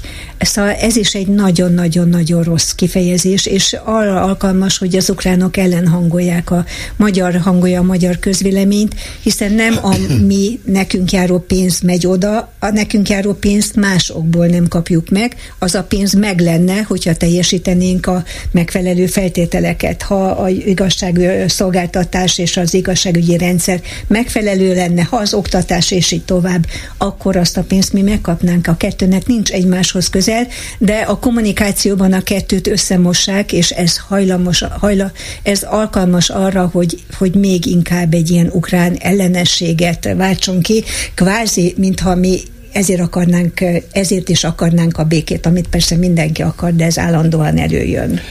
Az Orbán és a Fidesz kommunikációnak a lényege, hogy bedobunk tőmondatokat, amelyek nagyon jól hangzanak, miközben komoly és felelős politikusok mind az Európa Parlamentben, bizottságban vagy bárhol hosszasan kifejtik, érvelnek, tényeket említenek, ellenvéleményeket ellen, elemeznek, stb. Orbán ilyen tőmondatos dolgokkal intézi el, amit senki nem tud igazából normálisan értelmezni, csak a plebs, amelyik azt mondja, jó, megint milyen jól beszólt. De hol van a pénz? Hol van a Magyar Nemzeti Banknak az a 2000 milliárdos hiánya, amivel most kínlódik a kormány, hogy a csudába tüntesse el, mert már nem tudja pótolni. Hol van az a pénz, ami a pedagógusok béremeléséhez kellene, megvan, csak nem ott, ahol lennie kéne. Hol van az a pénz, amit kiszornak a különböző ingatlanokkal, amelyeket oda juttatnak az oligarchák monarcháknak, kastélyoktól kezdve borzalmas dolgokat művel, iszonyatos állami vagyont még mindig visznek ki magánszférába. Tehát van ennek a kérdésnek relevanciája, csak nem ott, ahol ő mondta, és nem arra vonatkozóan, ahol ő ezt mondta. És a másik megjegyzésem pedig, Hardi Mihályal beszéltünk arról, amit említett Polgár Gyuri, hogy mi kijelentette, hogy már Ukrajna, mit mondott, hogy nincs is, vagy valami ilyesmi. Nem, nem szuverén. Nem, nem szuverén. Ez azt mondja Misi, egy az egybe két évvel ezelőtt Putyin újságokban, Pravdában megjelentett cikkeinek a lényege, címadó mondata volt. Tehát most már napnál világosabban köpi vissza a nyilvánosságba Putyin tételeit ez az ember. Ezt magyarázza meg nekem, hogy ezt, ezt miért fogadják el az emberek azok után, hogy civileket írtanak Ukrajnában, rakétázzák a lakótelepeket, az éttermeket, hogy egy borzalmas népírtásszerű hadakozás zajlik, egy birodalom támad egy országot, tudjuk, mire megy ki, nincs semmiféle következménye a közvélemény számára ezeknek a dolgoknak. Ez számomra is érthetetlen, amikor látjuk a képeket, hogy háborúban, Ukrajnában milyen háborús pusztítások vannak, hogy civilek halnak meg. Szóval, ha más nem, ez nem lágyítja meg az emberek szívét, de egyébként is, hogy lerohannak egy, egy önálló országot, mert szuverén, nem szuverén, önálló létező ország Ukrajna, és egy, egy nagyobb ország lerohanta. És innentől kezdve nem kérdés, hogy ki mellé áll. Mégis az. Mindenhol máshol ez automatikusan így megy. Itt Magyarországon pedig kialakult egy ilyen Ukrajna ellenesség, számomra egyébként érthetetlen. Főleg, hogyha 56-os tapasztalatokat legalább az öregek fel tudnák idézni, hogy mi volt itt Magyarországon. Igen. Igen, egyébként ha visszanyúlunk, volt erről egy felmérés, a medián készítette, hogyha jól emlékszem, akkor a 444 gyere együttműködésben, illetve az ő, ő kérésükre, és, és abban azért benne volt az, hogy látszott, hogy az idősebb generáció az, aki kevéssé, vagy kevésbé hajlamos a, még a fideszesek közül is, a fideszes szavazók közül is a, az Oroszország iránti ö, szimpátiára, és ahogy megyünk lefelé életkorban, ez az arány mm-hmm. nő. Tehát valószínűleg ez, ez megmagyarázza azt, hogy az időseknek tényleg, vagy az idősebbeknek tényleg voltak ezek, a, ö, ezek a, az emlékei és, és kapaszkodója az értelmezéséhez az eseményeknek. Ez a fiatalabbaknál már úgy látszik, hogy, hogy nem volt meg, és nyilván egyfajta kognitív diszonancia is fönnáll szerintem, tehát arról van szó, hogy elég régóta magyarázza azt Magyarország kormánya, és a Fidesz, hogy, hogy Oroszország jó, Oroszország követendő, Oroszország barátunk, Oroszországban rendben mennek a dolgok, és ugye negatívum nem hangzott el, az Unióval kapcsolatban annál inkább, a nyugattal szemben annál inkább, Egyesült Államokkal kapcsolatban annál inkább elhangzott, és, és ezek az emberek gyakorlatilag az elmúlt 13 évben erre lettek szocializálva, szép fokozatosan, ez látszott is, hogy emelkedik a, az Oroszországgal szimpatizálók száma, különböző fel későbbi és korábbi felmérések összevetésével ez megállapítható, és nyilván ez, ez egy kellemetlen érzés lehet, amikor kiderül, hogy az, amire treníroztak ennyi éven keresztül, az azért mégiscsak Gellert kap kicsit ez az értelmezés, hiszen és, és akkor ebből ilyen ignorancia lesz, elutasítása. Egy Igen. dologra nincs válasz. Európa szerte keresik. Orbán miért Putyin párti? Mivel vették meg, mivel kötelezték le? Teljesen irracionális. Mert ennek a politikának a következtében nem jutunk hozzá a szövetségesektől nekünk járó pénzhez, ennek a politikának következtében szorul Magyarország perifériára, ennek a következtében olyan a megítélésünk, hogy milyen már most ezen a nyáron majd mindenkinek, aki külföldön járt, olyan élménye van, hogy már úgy néznek ránk, hogy hát nagyon ferdén. Ha egyszer szóba kerül, Magyarországról jöttél, én Olaszországból jövök, számtalan élményem volt, ahol civil emberekkel való beszélgetéskor megjegyzéseket kaptam, nem személyemnek, az országnak szóló tehát nincs magyarázat arra, hogy mitől dörgölőzik az oroszokhoz. Miért képviseli Putyin álláspontját? Mi haszna van ebben Magyarországnak? Hát egyébként szerintem lehet, hogy ő is azért, mert, mert benne is lehet, hogy működik egyfajta ilyen kognitív ö, diszonancia. dolog nem ilyen egyszerű, hát ő volt az, akkor, amikor a rendszerváltás után ruszkik haza egy nagyon kevés, kemény beszédet elmondott. Persze, és nyilván azért is, mert komolyan gondolta, de azért is, mert ezt találta praktikusnak. 2009-ig orosz ellenes, 2009-ben megfordul. Ez egy exakt időpont, hazajön az Egységes Oroszország kongresszusáról, Miért is hívták oda meg? Egy ellenzéki politikust? Aki egyébként már akkor hát, láthatóan, mert tudták, hogy, hogy győzni fog a választáson. Tehát akkor összerakjuk, akkor csak az lehet, hogy őt valamivel megfogták. De miért jó ez Magyarországnak a magyar ember? De lehet, hogy más oldalról is érdemes megnézni. Lehet, hogy ő azért ment el, mert tudta, hogy Oroszország azért egy fontos ország, nagy hatalom, függünk tőle akkoriban is olajban, gázban, és hát nem volt olyan éles az ellentét még Oroszország és Európa többi része között, hogy ne lehetett volna velük jó kapcsolat, vagy mondjuk normális kapcsolat, és úgy érezte, hogy hát ennek a gyurcsányféle vonalnak, vagy a szocialistáknak hagyományosan jobb, szoros szorosabb a kapcsolata Putyinnal, mi van akkor, hogyha én megnyerem a választást, és egyszer csak kapok a hátamba egy orosz tört. Nem szeretném ezt, ezt el akarom kerülni, inkább próbáljuk semleget.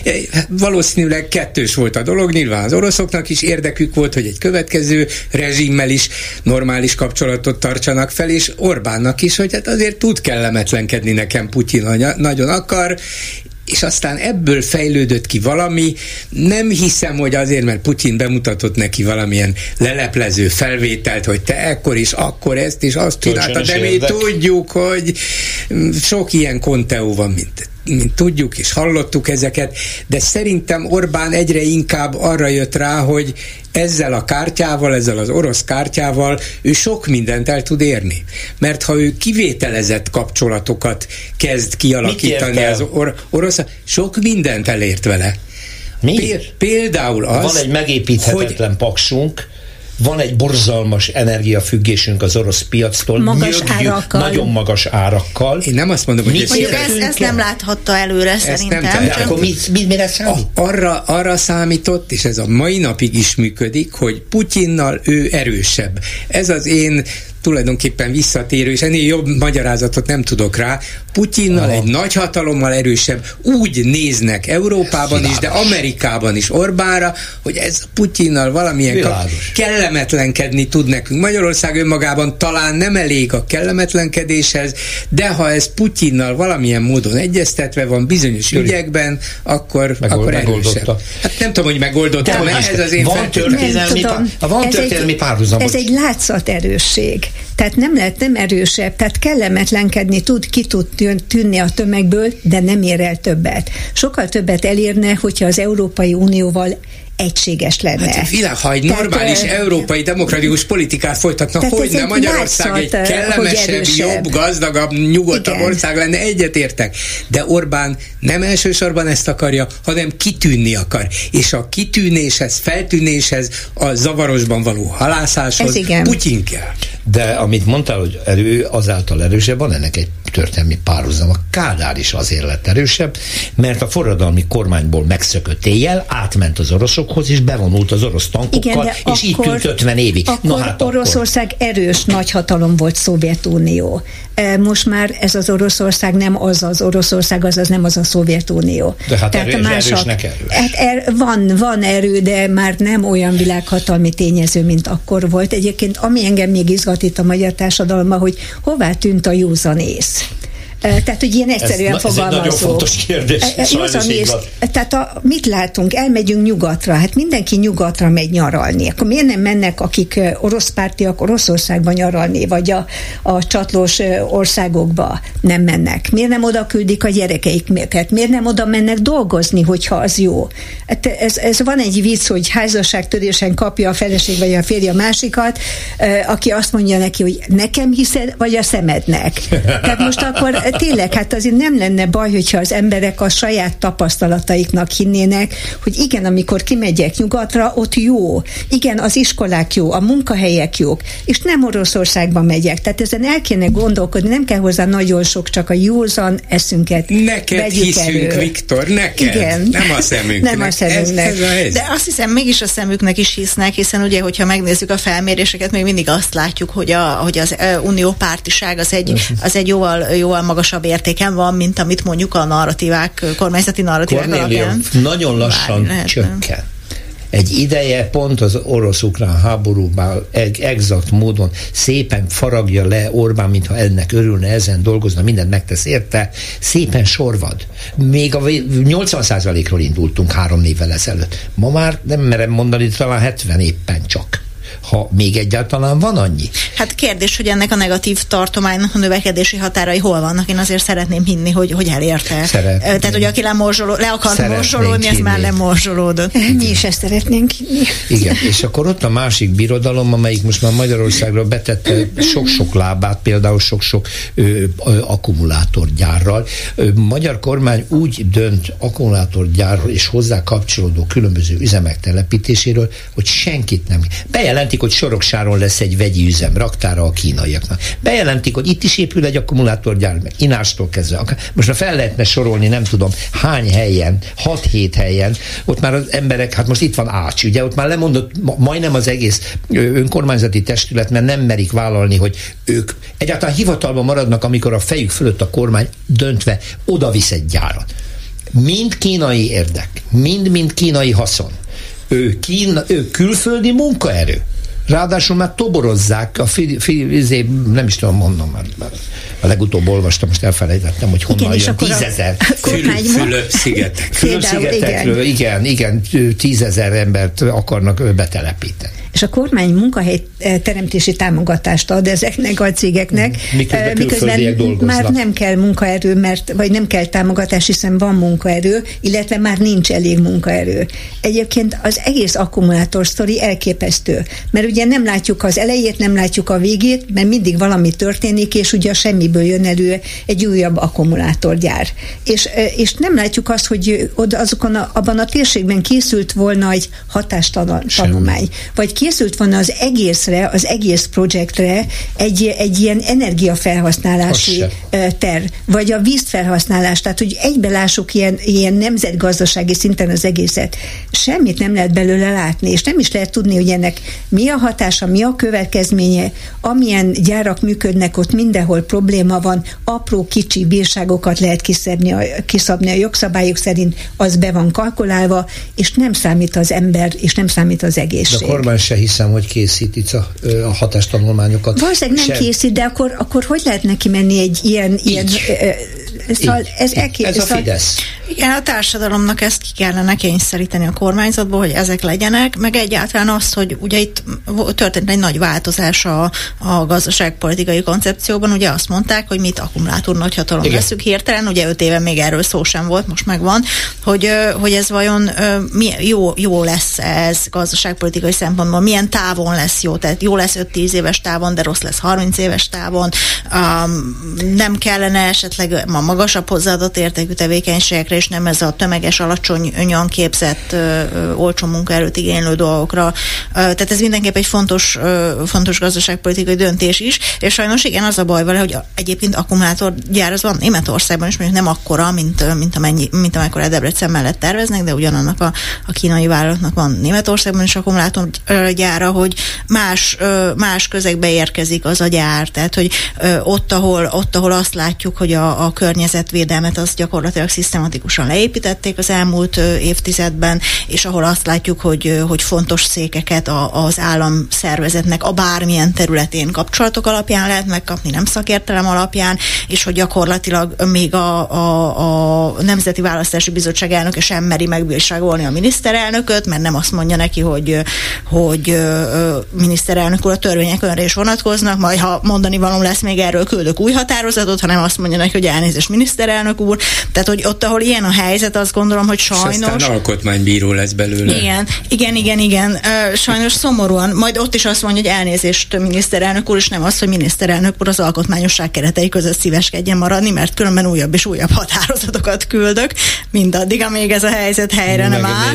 Ezt, uh, tehát, hogy ez, ez szomorú tényleg, és, és, és nagyon sajnálom, és azt is nagyon sajnálom, hogy nem, nem tudok ilyen értelemben megbízni annyira Erre... a magyarországi uh-huh. hatóságba, de, de sajnos én személyesen sem feltétlenül tudok. Tehát azt gondolom, hogy sokkal szigorúbb ellenőrzés mellett lenne arra lehetőség, akkor érezném magam állampolgárként jól, hogyha ilyen üzemek ide jönnének, de meg akkor is véleményes ez. Tehát például a vegyi anyag elosztónál érdemes lenne megnézni, hogy hol van még ilyen, ott milyen következményekkel járt, máshol milyen feltételekkel engedik, tehát ezek a dolgok így működnek.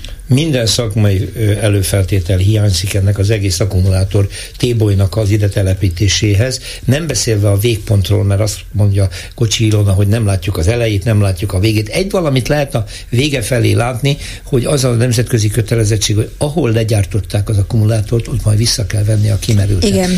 Mi lesz Magyarországon, ha itt tömegével lítium és egyéb alapú akkumulátorok visszavétele, feldolgozása a kötelezettségünk ki, hol végzi el, milyen környezetvédelmi előírások mellett képesek vagyunk. Erről semmi az ég a világon. Hát mert ez nyilvánvalóan egy távlati probléma. Ma, ma is vannak persze olyanok, olyan üzemek, ahol elhasznált akkumulátorokat van is próbálnak baj. fel. Igen, már most is van, de ilyen nagy méretekben, mint amilyen akkumulátorgyártás után Várható. bekövetkeznek, hát ez, ez mégse jövőre lesz, mert először két-három év, amíg például ezt az óriási debreceni gyárat fölépítik. Szóval én is gondolkoztam azon, hogy mi a fene magyarázhatja azt, hogy hirtelen, szinte néhány hónap alatt ránk zúdultak, mert léteznek akkumulátorgyárak, már működnek néhány éve, elsősorban a Gödi, nem problémátlanul, meg a Komáromi, igen. Tehát létezik valamilyen tudás van, nyilvánvalóan az is kiderült, hogy ezek el tudják adni a terméküket, és az is biztos, hogy egyértelművé vált most már a nyugati világban, hogy a, ez az elektromos meghajtású autó akkumulátorokkal, ez a jövő. Hogy mennyire jövő, 30 évre, 50-re, vagy csak 15-re, nem tudjuk, de azért a belátható, tervezhető jövőnek ez biztos, hogy az egyik alapvető technológiai váltása. Tehát ebbe bele kell szállni. Ha azt akarjuk, hogy itt maradjon a német járműgyártás, akkor biztos, hogy a németek jó néven veszik, lásd Debrecen, jön a BMW, milyen jó, hogy itt van a szomszédban egy akkumulátorgyár, és a Mercedesnek is jó, és a többieknek, tehát bejelentkeztek, nyilván elmondták, hogy mi kéne nekünk a magyar kormány. Azt mondta, hát, ha azt akarjuk, hogy ezek a kiváló gyárak itt maradjanak, akkor ezeket meg kell csinálnunk, az ő kedvükre is, meg. Valószínűleg azért jött ez ilyen hirtelen, mert kiderült, hogy nem jönnek az uniós pénzek, nem jönnek az uniós beruházások, le fog állni a gazdaság, és a gazdasági növekedés az Orbán kormány számára szinte az elsőrendű szükségszerűség, szóval mindennek alá, mindent alárendelnek ennek. Mert azt gondolják, valamiféle ilyen szocialista növekedési mitosz él bennük, vagy Orbán fejében, hogy nekünk minden áron növekednünk kell. Nem az a lényeg, hogy hatásosan, eredményesen, hatékonyan, esetleg kisebb növekedéssel, de kellemesebb, jobb, élhetőbb országban és gazdaságban éljünk, növekedni, növekedni, mint Rákosi elvtárs idején. Valahogy ez maradt az ő szocializációjából a fejében. Tehát ennek rendelnek alá mindent, és ha nem jön a pénz az Unióból, valahonnét nagy pénzt kell behozni. Hát Putyin erre nem jó, fenyegetésre jó, de erre nem. Kína viszont jó, amelyik terjeszkedni is akar, pénze is van, és a nyugati gazdaságok, az európai gazdaságok is kapcsolódnak hozzá, tehát a befogadás arról az oldalról is megvan. És ezért aztán szerintem elkezdtek sportot csinálni abból, hogy még többet, még többet, még többet, nem számít, hogy mit gondolnak. Debrecenben, Győrszent Ivánon, Ácson, akárhol, Iváncsán, fóton, és így tovább meg fogjuk csinálni, és majd az emberek is boldogok lesznek, hiszen itt lesz az a rengeteg gyár, mindenki mehet dolgozni, és milyen jó lesz, és ez az ország prosperálni fog, és fejlődni fog. Ja, hogy vannak problémák, hogy, hogy környezetvédelem, meg hogy agódnak az emberek, meg hogy mi lesz ott, meg zaj van, de el, elintézzük ezt. Népszavazás, hát azt nem kellett, az csak rosszra vezet. Elnyomjuk mi ezt ugyanúgy, ahogy az elmúlt 13 évben minden mást, és lehet, hogy még sikerülni is fog neki nekik.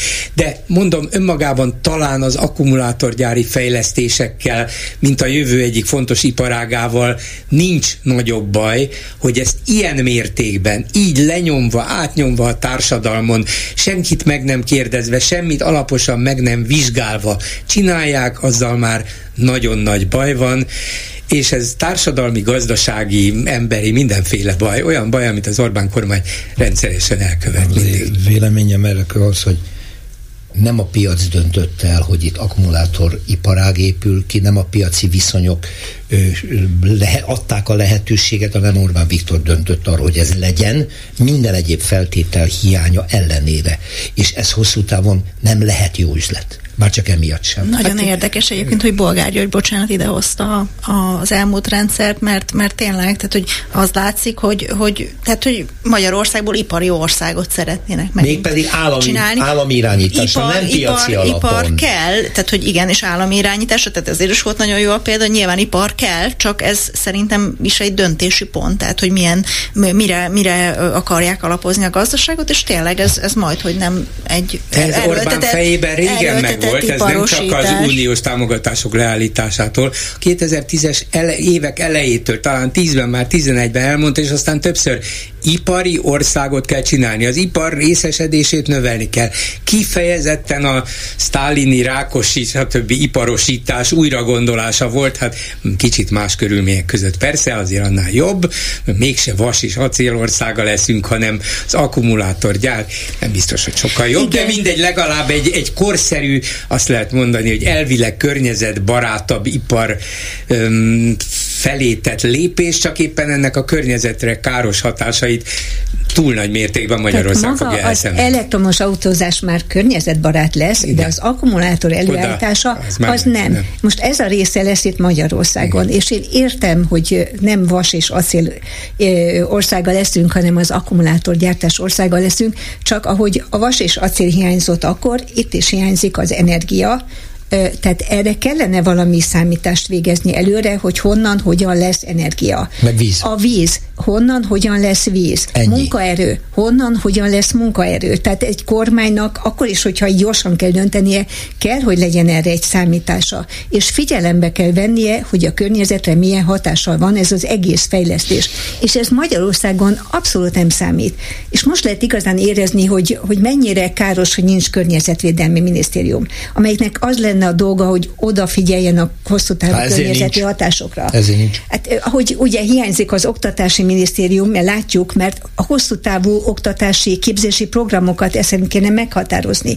Mert lehetnénk mi az iparországa, miért ne lennénk? Na de van az iparnak egy másik foka, ahol, ahol a hozzáadott értékű termékeket állítjuk elő, és nem összeszerelünk. És most minden összeszerelés felé megy, és hiába szállunk be a korszerű ö, iparágakba, ha mi ott vagyunk az alján alján. Miközben adott esetben lehetnénk a közepén is, ahol a nagyobb tudásra lenne szükség. A régi kor visszaidézésével kapcsolatban említem, hogy az első órában Bot Péter Ákos közgazdász professzorral beszélgetve azt mondta, hogy jó, hogy az állam beavatkozik, és az állam mindenféle egyéb szakterületek bevonása nélkül döntéseket hoz, de akkor legalább lenne egy országos tervhivatal. Ott ugyanis szak, bocsánat, azt mondtad, Bot Péter ott legalább szakemberek ültek. Csikós Nagy Béla is rengeteg képzett ember. Azok legalább igyekeztek az öt éves, három éves terveket megalapozottan tálalni, aztán, hogy mit csinált a párt belőle, az mm. egy másik dolog De most az sincs. Most Szijjártó Péter van, aki kiáll és bejelenti az új akkumulátorgyárat, és Orbán Viktor van, aki meghatározta, hogy ez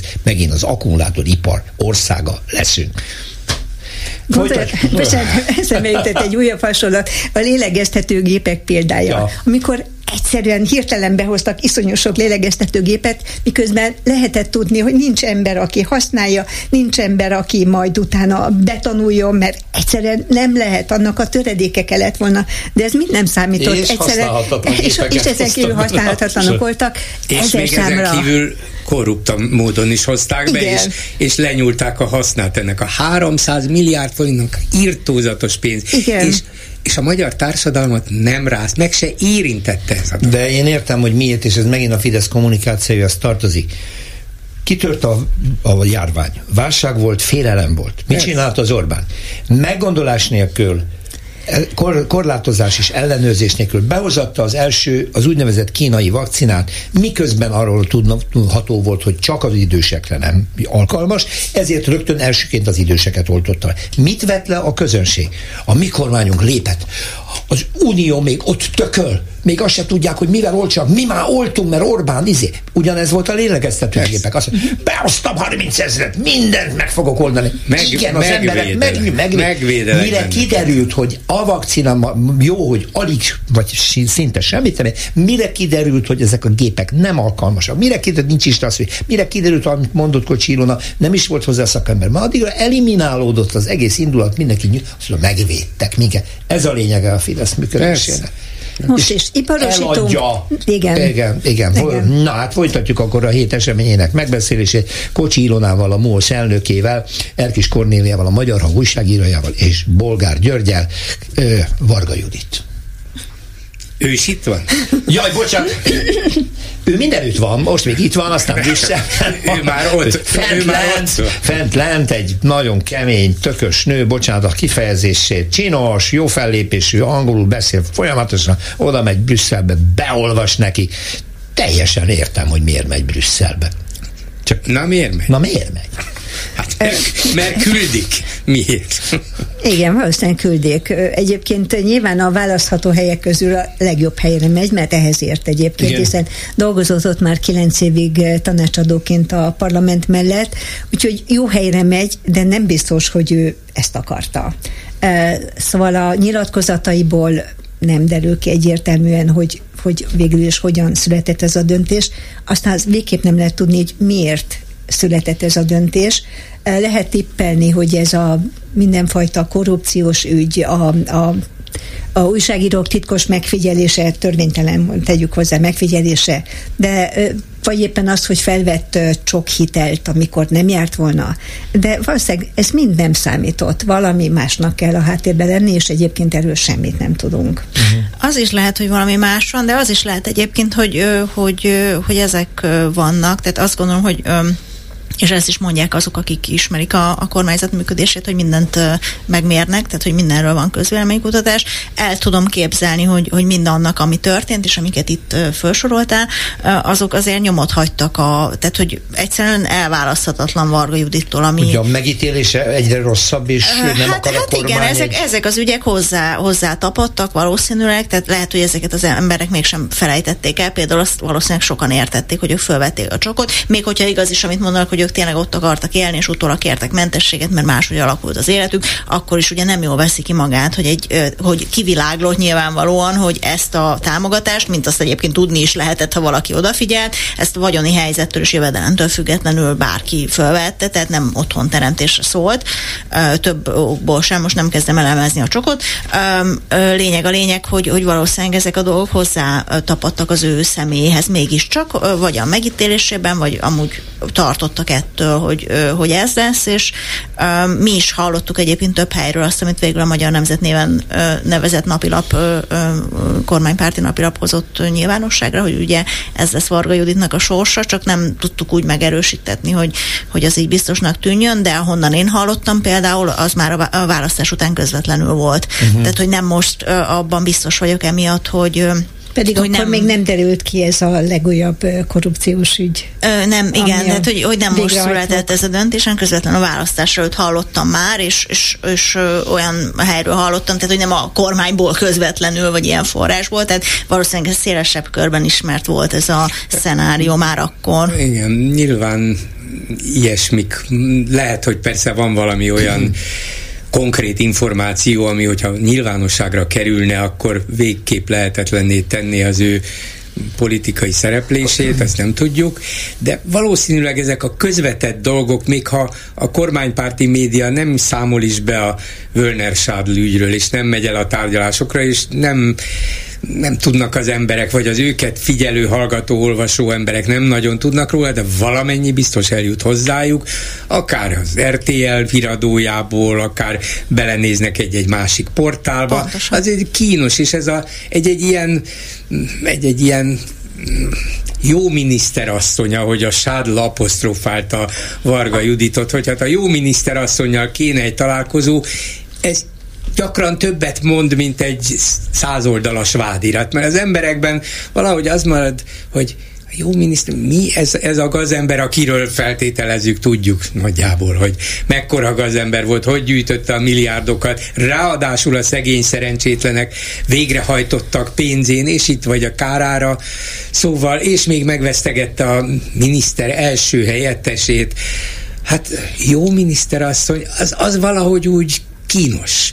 És a jó miniszter asszony lehet, hogy egy idő után már nem tűnt annyira jónak a fideszes választók szemében, és Orbán úgy gondolta, hogy ezt, ezt inkább le kéne venni a tábláról, el kellene dugni. Ő olyan, hogy nem nem szabadul meg végleg az embereitől, de aki kényelmetlen, vagy ráveszélyes, vagy a pártjára veszélyes, az szépen eltávolítja messzire. Lázár János, menj vissza. Hódmezővásárhelyre, Áder János, úgy tettél, mintha lázadnál ellenem, menj Brüsszelbe, Varga Judit, hát jó miniszter asszony, menjél jó képviselő Dajcs asszonynak. Igen. igen, mert jobb, Szaljen meg hazajött. Igen, igen, igen. Most folytassuk. Szóval igen, de az, az egészen biztos, akármit mondanak, pontosabban semmit nem mondanak, de egészen biztos, hogy őt leváltották, kirúgták, mert kényelmetlen a miniszterelnöknek, pont. Nagyon kár egyébként, hogy ha jól számol, akkor nem lesz nő a kormányban ezek után. Tehát ismét ja, új, újra száz százalékig férfiakból fog állni Magyarország kormánya. Ez, ez azért azt hiszem, hogy sokat elárul a, a, a nemek egyenlőségének a Pedig ebből a szempontból ügyes volt, ugye hát ez a vád érte őt sokáig alappal, még meg is indokolta, hogy hát a nők nem is bírják ezt a nagy nyomást, ami a politikai életben, a mai világban például Merkel asszony se bírta csak 16 évig, na mindegy. De, de a lényeg az, hogy aztán úgy látszik okult a kritikákból, és bevette Varga Juditot, volt előtte a, a vagyonügyi miniszter, már a nevére sem emlékszünk. De Novák Katalin, vagy, Novák Katalin, Novák Katalin pedig a legjobb Igen. találata volt. Az Először államtitkárnak, aztán miniszternek, és még azt is kitalálta, nagyon innovatív és ügyes húzás volt, ő legyen a, az államfő, nagyon aktív, és ráadásul egy ilyen alternatív külpolitikát kezdett. Igen. Hát persze csak formálisan, de azért mégis a látszat szintjén a, a kezébe vagy a, a hatáskörébe adni, és ezt Novák Katalin Ő mondta ki csinálja. a háborúval kapcsolatban, amit Orbánnak kellett volna, ő mondta ki, hogy az oroszok agresszorok, Igen. ezt Orbán soha nem mondta Ő az ki. erkölcsösebb, empatikusabb, Igen. megértőbb, stb. emberibb, ami egy nőhöz illik, ugye, és hát ő Magyarországnak ebből a szempontból a jobbik arca, ezt pont Orbán ezért nem csak így gondolja.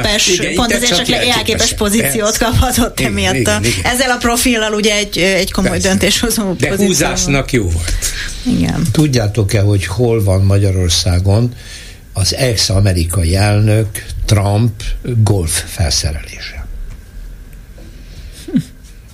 60 pusztán, pontosabban mellette a golfpályán, amit eddig Mészáros Lőrinc Ez most nem viccelsz, ez nem, komoly? Komoly? Csak nehogy véletlenül amerikai titkos iratok is keveredjenek Ott a golfszerelésben, ja, ja, igen, Hatházi Ákos szerint, aki maga is látta ezt, ott van elhelyezve, talán ha majd Magyarországra jön, akkor használni akarja, hogy készül már erre, de mindesetre ezen a golfpályán ott van, azt ajándékba küldte a, talán a Orbán családnak, vagy a magának Orbániktól. A lényeg az, hogy eddig ezt a golfpályát ugye bérbe vette Orbán édesapjától a Mészáros egyik cége, és ebbe a cégben most beszállt a Tiborc hogy a kígyó a farkát hányszor haraphatja meg, ez egy családnál érdekesen alakul, de most akkor így 60 puszta szépen így be lesz kerítve, hát most már a család abszolút sokféle érdekeltséggel. van puszta, az ország van bekerítve.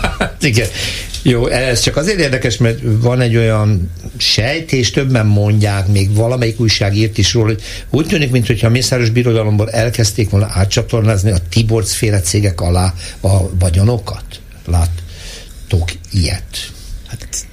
Hát Isten ments, na, hát el sem tudom képzelni. Nem, nem, nem, nem. nem ez csak üzleti nem, élet. Hát, mind a két helyen rengeteg, rengeteg, rengeteg vagyon. jó golfozó van, mind a két Úgyhogy igazán nem tudom, annyi vagyon, vagyonuk, annyi vagyontárgyuk, ingatlanuk, nem tudom mi minden van, hogy azt hiszem, hogy inkább egy hosszú listát kéne mindegyikről készíteni, hogy látványos legyen az egész, mert követhetetlen. Követhetetlen. Abszolút uh-huh. követhetetlen. Tehát ezt már ilyen rezenéstelen arccal veszük tudomásul, hogy most egy golfklub, hát tele van a Tiborcs István szállodákkal, már bankkal is, minden van ott. Hát egy, most egy golfklub is lesz. Uh-huh, te jelentéktelen kis szösszenet. Szóval, Miért is hozom én De összességében szóba. nem jelentéktelen, szóval de ezt, ezt egy listát kéne, és hogy honnan indult, hová jutott tíz év alatt, a nulláról, minimális vagyonból, hogy lett egy ilyen egetrengető nagy vagyon.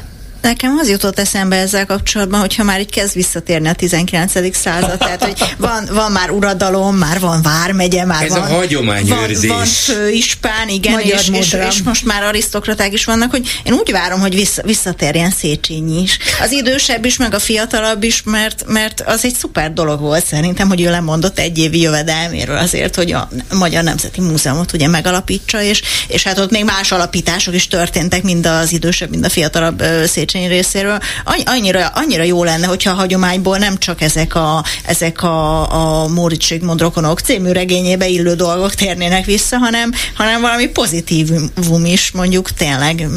Nem kizárt, hogy annyi pénz van ott, hogy egy múzeum alapításra még futni fogja belőle. Hát még eddig Ez nem láttam sok, ilyet. Sok Európai Uniós pénzből, sok állampénzből még lehet, hogy lesz múzeum is. Hát, hogy ez valahogy nem, nem jött vissza, és ez kicsit sajnálatos szerintem. Ha már. Ha már, igen. Ha már, ha már itt tartunk, akkor legalább ne, ne, csak, ezt a, ne csak ezt a részét.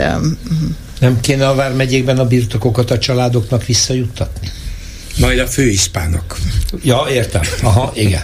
Na de azért zajlik a állam, maradék állami vagyon magánkézbe juttatásra. Most például ingatlanoknál látjuk ezt a dolgot. Ugye a kormány meghirdette, hogy 111 ingatlant az szépen meghirdet eladásra. Azon a jogcím, hogy ezek nem szolgálják közvetlenül a kormányzati tevékenységet, aztán ebből a 111-ből végül is csak 74 maradt, mert nem mindegyik fölött rendelkezett a kormány, például az országgyűléstek is vannak rendelkezési jogai. Tehát 74 ingatlant azon a címen, hogy spórolni kell. Na milyen ingatlanok?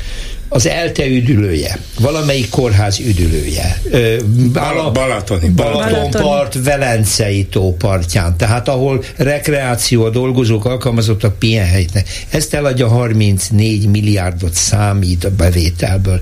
Majd ugyanezen a napon megjelenik, hogy 224 milliárdért az állam megveszi a zuglóban félbehagyott gigaingatlan akkor a, én ugye a műsor elején ebből csináltam egy matematika példát, hogy 224 mínusz 34 a 190.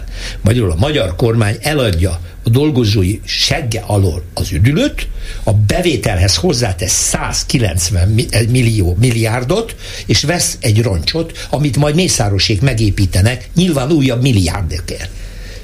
Tehát akkor még mindig van mit kijátszani, eljutatni az oligarchák tulajdonába, állami vagyon mellett is. Nem történt nagyon sok évvel ezelőtt, lehet, hogy csak 5-6-7 évvel ezelőtt volt, hogy óriási visszhangot keltett az a sajtóbeli leleplezés, hogy Tiborc István megszerezte a keszthelyi kikötőt. Igen, igen. A keszthelyi, hát hogy, hát mégis uh-huh. hogy ki, a keszthelyi kikötőt most már a fél Balaton az övék, és állami segédlettel ezek az ilyen nagy ingatlanok is, hát kihez juttának majd? Nyilván a fölvásárolja a párbeszéd, meg a nem tudom kicsodák, Karácsony Gergely rohan és megveszi a honvéd üdülőt Balatonken, szóval el lehet képzelni, hogy kikhez jutnak, most már az elmúlt években teljesen nyilvánvalóvá vált, hogy a legnagyobb oligarcháik itt a Balaton környékén terjeszkednek, most egy állami lökettel még inkább megkapják ezeket, csak azt akartam mondani a keszthelyi kikötővel, hogy akkor egy ilyen apróság már gyanús volt, és valamilyen feltűnést és botrányt keltett, ma már ott tartunk, hogy szinte az egész körzet lényeges pontjai az ő tulajdonukban vannak. És ez így lesz még inkább. Minden. Minden az övék lesz, és minden is. Az összegeket, illetve van mindig egy összehasonlítási alapunk, ugye mennyi volt a Tocsik ügynek a tétje? 180 millió forint. Nem, azt hiszem 860. 800 millió, 800 valami Akkor egy millió. jobb Gellért hegyi villára, ugye? Igen. Hol tartunk ma? Igen. szóval az. Na és az ötödik kerületben is újra lendületet kapott az ingatlan értékesítési kedv, mint ami még Rogán idején elindult, és most újabb ingatlanokat dobnak be. És az volt az érdekes, hogy az ellenzék nem állt ellen a közgyűlésen, hanem azt mondták, és azt kérték egységesen, rendben van, de ne csak a kerületi újságba tessék már meghirdetni, hanem talán az országos. És azt se fogadták és el. nem fogadták el. Hát emögött ugye mi is lehet? Hülye kérdés. A válasz egyszerű. A dohány lobbyból viszont nagyon jól élnek. 8,1 milliárd, milliárd osztalékot vettek ki a tulajdonosok, a különböző érdekeltségek. Nagyon jól megy most a jövedéki adó emeléssel és az áremeléssel további nagy haszonra lehet szert tenni, és tulajdonképpen egy vásárhelyi lobby tartja a kezében a magyarországi dohányforgalmazást. Ezzel sincs egy hang se. Hát szegény hatázi Ákos, amikor leleplezte ezt, a, ezt az egész trafik bizniszt.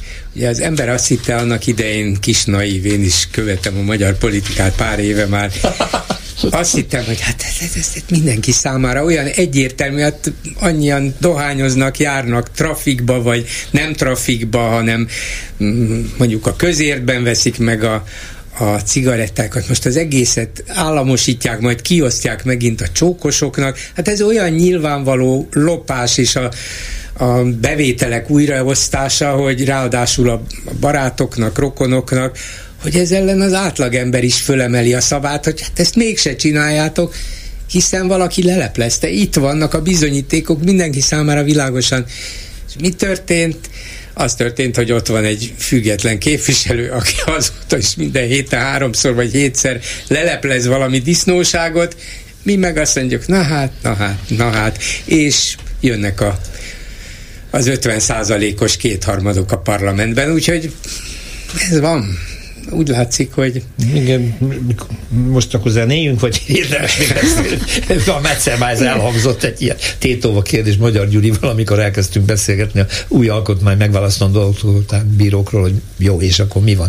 Hát Na, ha mindenbe szóval... belegondolunk, akkor, akkor nem, temetői hangulat lesz egy pillanatok alatt. Folyamatos zene. Én Igen. most elkerülném a temetői hangulatot, szó szerint értem, mert szükség volna gyógyszerekre, olyanokra, amelyek tényleg életet mentenek. Itt az utolsó néhány percben felvetem nem csak inzulin készítmények közül hiányzik néhány a piacról, hanem nagyon komoly idegrendszeri betegségek gyógyítására, antidepresszánsok, stb. Egyre több hiány keletkezik.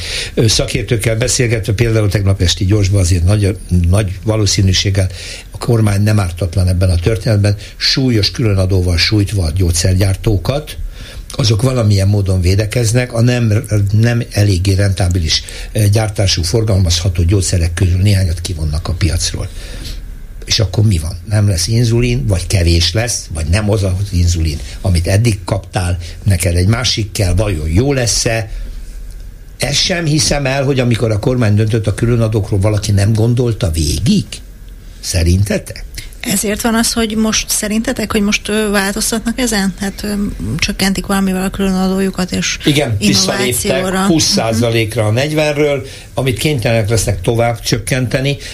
Mert valószínűleg a gyógyszergyártás nemzetközi piacon megy most, hogy Magyarországon benyomják a féket, és ha ehhez alkalmazkodik a nemzetközi gyógyszergyártó, akkor a többi országban is azt fogják mondani, hogy mi van Magyarországon, ennyiért adott, tessék levenni az árát nálunk is. És akkor ráfizetéses lesz. Na, ezért kellene, Újra a igen, piacról beszélni. Egészségügyi minisztérium is, hogy mindennek egy, egy tervezni kell. Tehát itt is tovább kell gondolni, ha ezt kivonom, akkor rögtön legyen helyettesítő termék, ne az legyen, hogy nincs semmi a piacon, és akkor van majd... csak mire a beteg és az orvosa utána rohan ennek az intézkedésnek, eltelik egy hét, kimarad az oltás, tehát, de nem érdekli őket. Nincs tervező, tervezés. Ez Döntés. valóban napi tapasztalattá vált. Egyébként még nem uh, tanulmányoztam ezt az ügyet behatóban, úgyhogy nem teszek semmilyen állítást róla, de csak annyi, hogy ismeretségi körből több helyről jött ez most nálunk is, hogy, uh, hogy a legkülönbözőbb uh, gyógyszerek hiányoznak, és van akinek tartósan, tehát úgyhogy kénytelen kórházba járni, és ott infúziót igénybe venni, mert az, amit be lehetne szedni szájon át, az nincs. Hát mert nyilván Orbán Viktorral közölte a pénzügyminiszter, hogy főnök, nincs pénz, nincs pénz a költségvetésben. Honnan vegyünk? Hát Innen, például a gyógyszeripar az, azoktól mindig el lehet és venni. Akkor aztán, kész. aztán mondjuk... persze elkezdtek tiltakozni még olyanok is, mint a Richter, hogy hát ide figyeljetek, mi is gyógyszeripar vagyunk, még, még az államnak is valami köze van hozzánk, vagy legalábbis államilag magánosított egyetemeknek a részvény tulajdonosai belőlünk élnek a mi osztalékunkból, de ha nem fizetünk osztalékot, talán még a Matthias Corvinus kollégium is csődbe jut, meg a Corvinus Egyetem is, és itt szóval nyilván a dolgok összefüggnek, de az biztos, hogy, hogy kapkodnak, ahogy a lélegeztetőgépek beszerzésével kapkodtak, ahogy a vakcinával kapkodtak, úgy a gyerünk pénzt kell valahonnan szerezni, ezzel is kapkodnak, és amikor annak idején a gyógyszerészeti intézettel elfogadtatták, hogy engedélyeztesse az megfelelő dokumentumok nélkül is például a kín, kínai vakcinát, akkor ez az akkoriban új főigazgató ezt megtette, lehet, hogy a szája szélét rágta, de megtette, aláírta, most pedig még ő is röpült, úgyhogy Váratlanul előkészítés nélkül el se volt tervezve, úgy rúgták ki, hogy nincs, aki helyettesítse, de hát ez most már akkor úgy látszik, hogy a kormányzati gyakorlat része. Nagyon köszönöm nektek, hogy itt voltatok Kocsilona MOLSZ elnöke, Erkis Kornélia, Magyar Hang munkatársa és Bolgár György, veletek beszéltük meg. Aztán néhány eseményt, ami a héten úgy gondoltuk, hogy fontos. Ezen a mai műsor végére értünk, közreműködött Horváth Ádám Túri Lui, amit szerkesztett e héten Csernyánszki Judit, nevében is köszönöm a figyelmüket, Rózsa Pétert hallották. A hetes stúdiót a Klubrádió közéleti politikai magazinját hallották.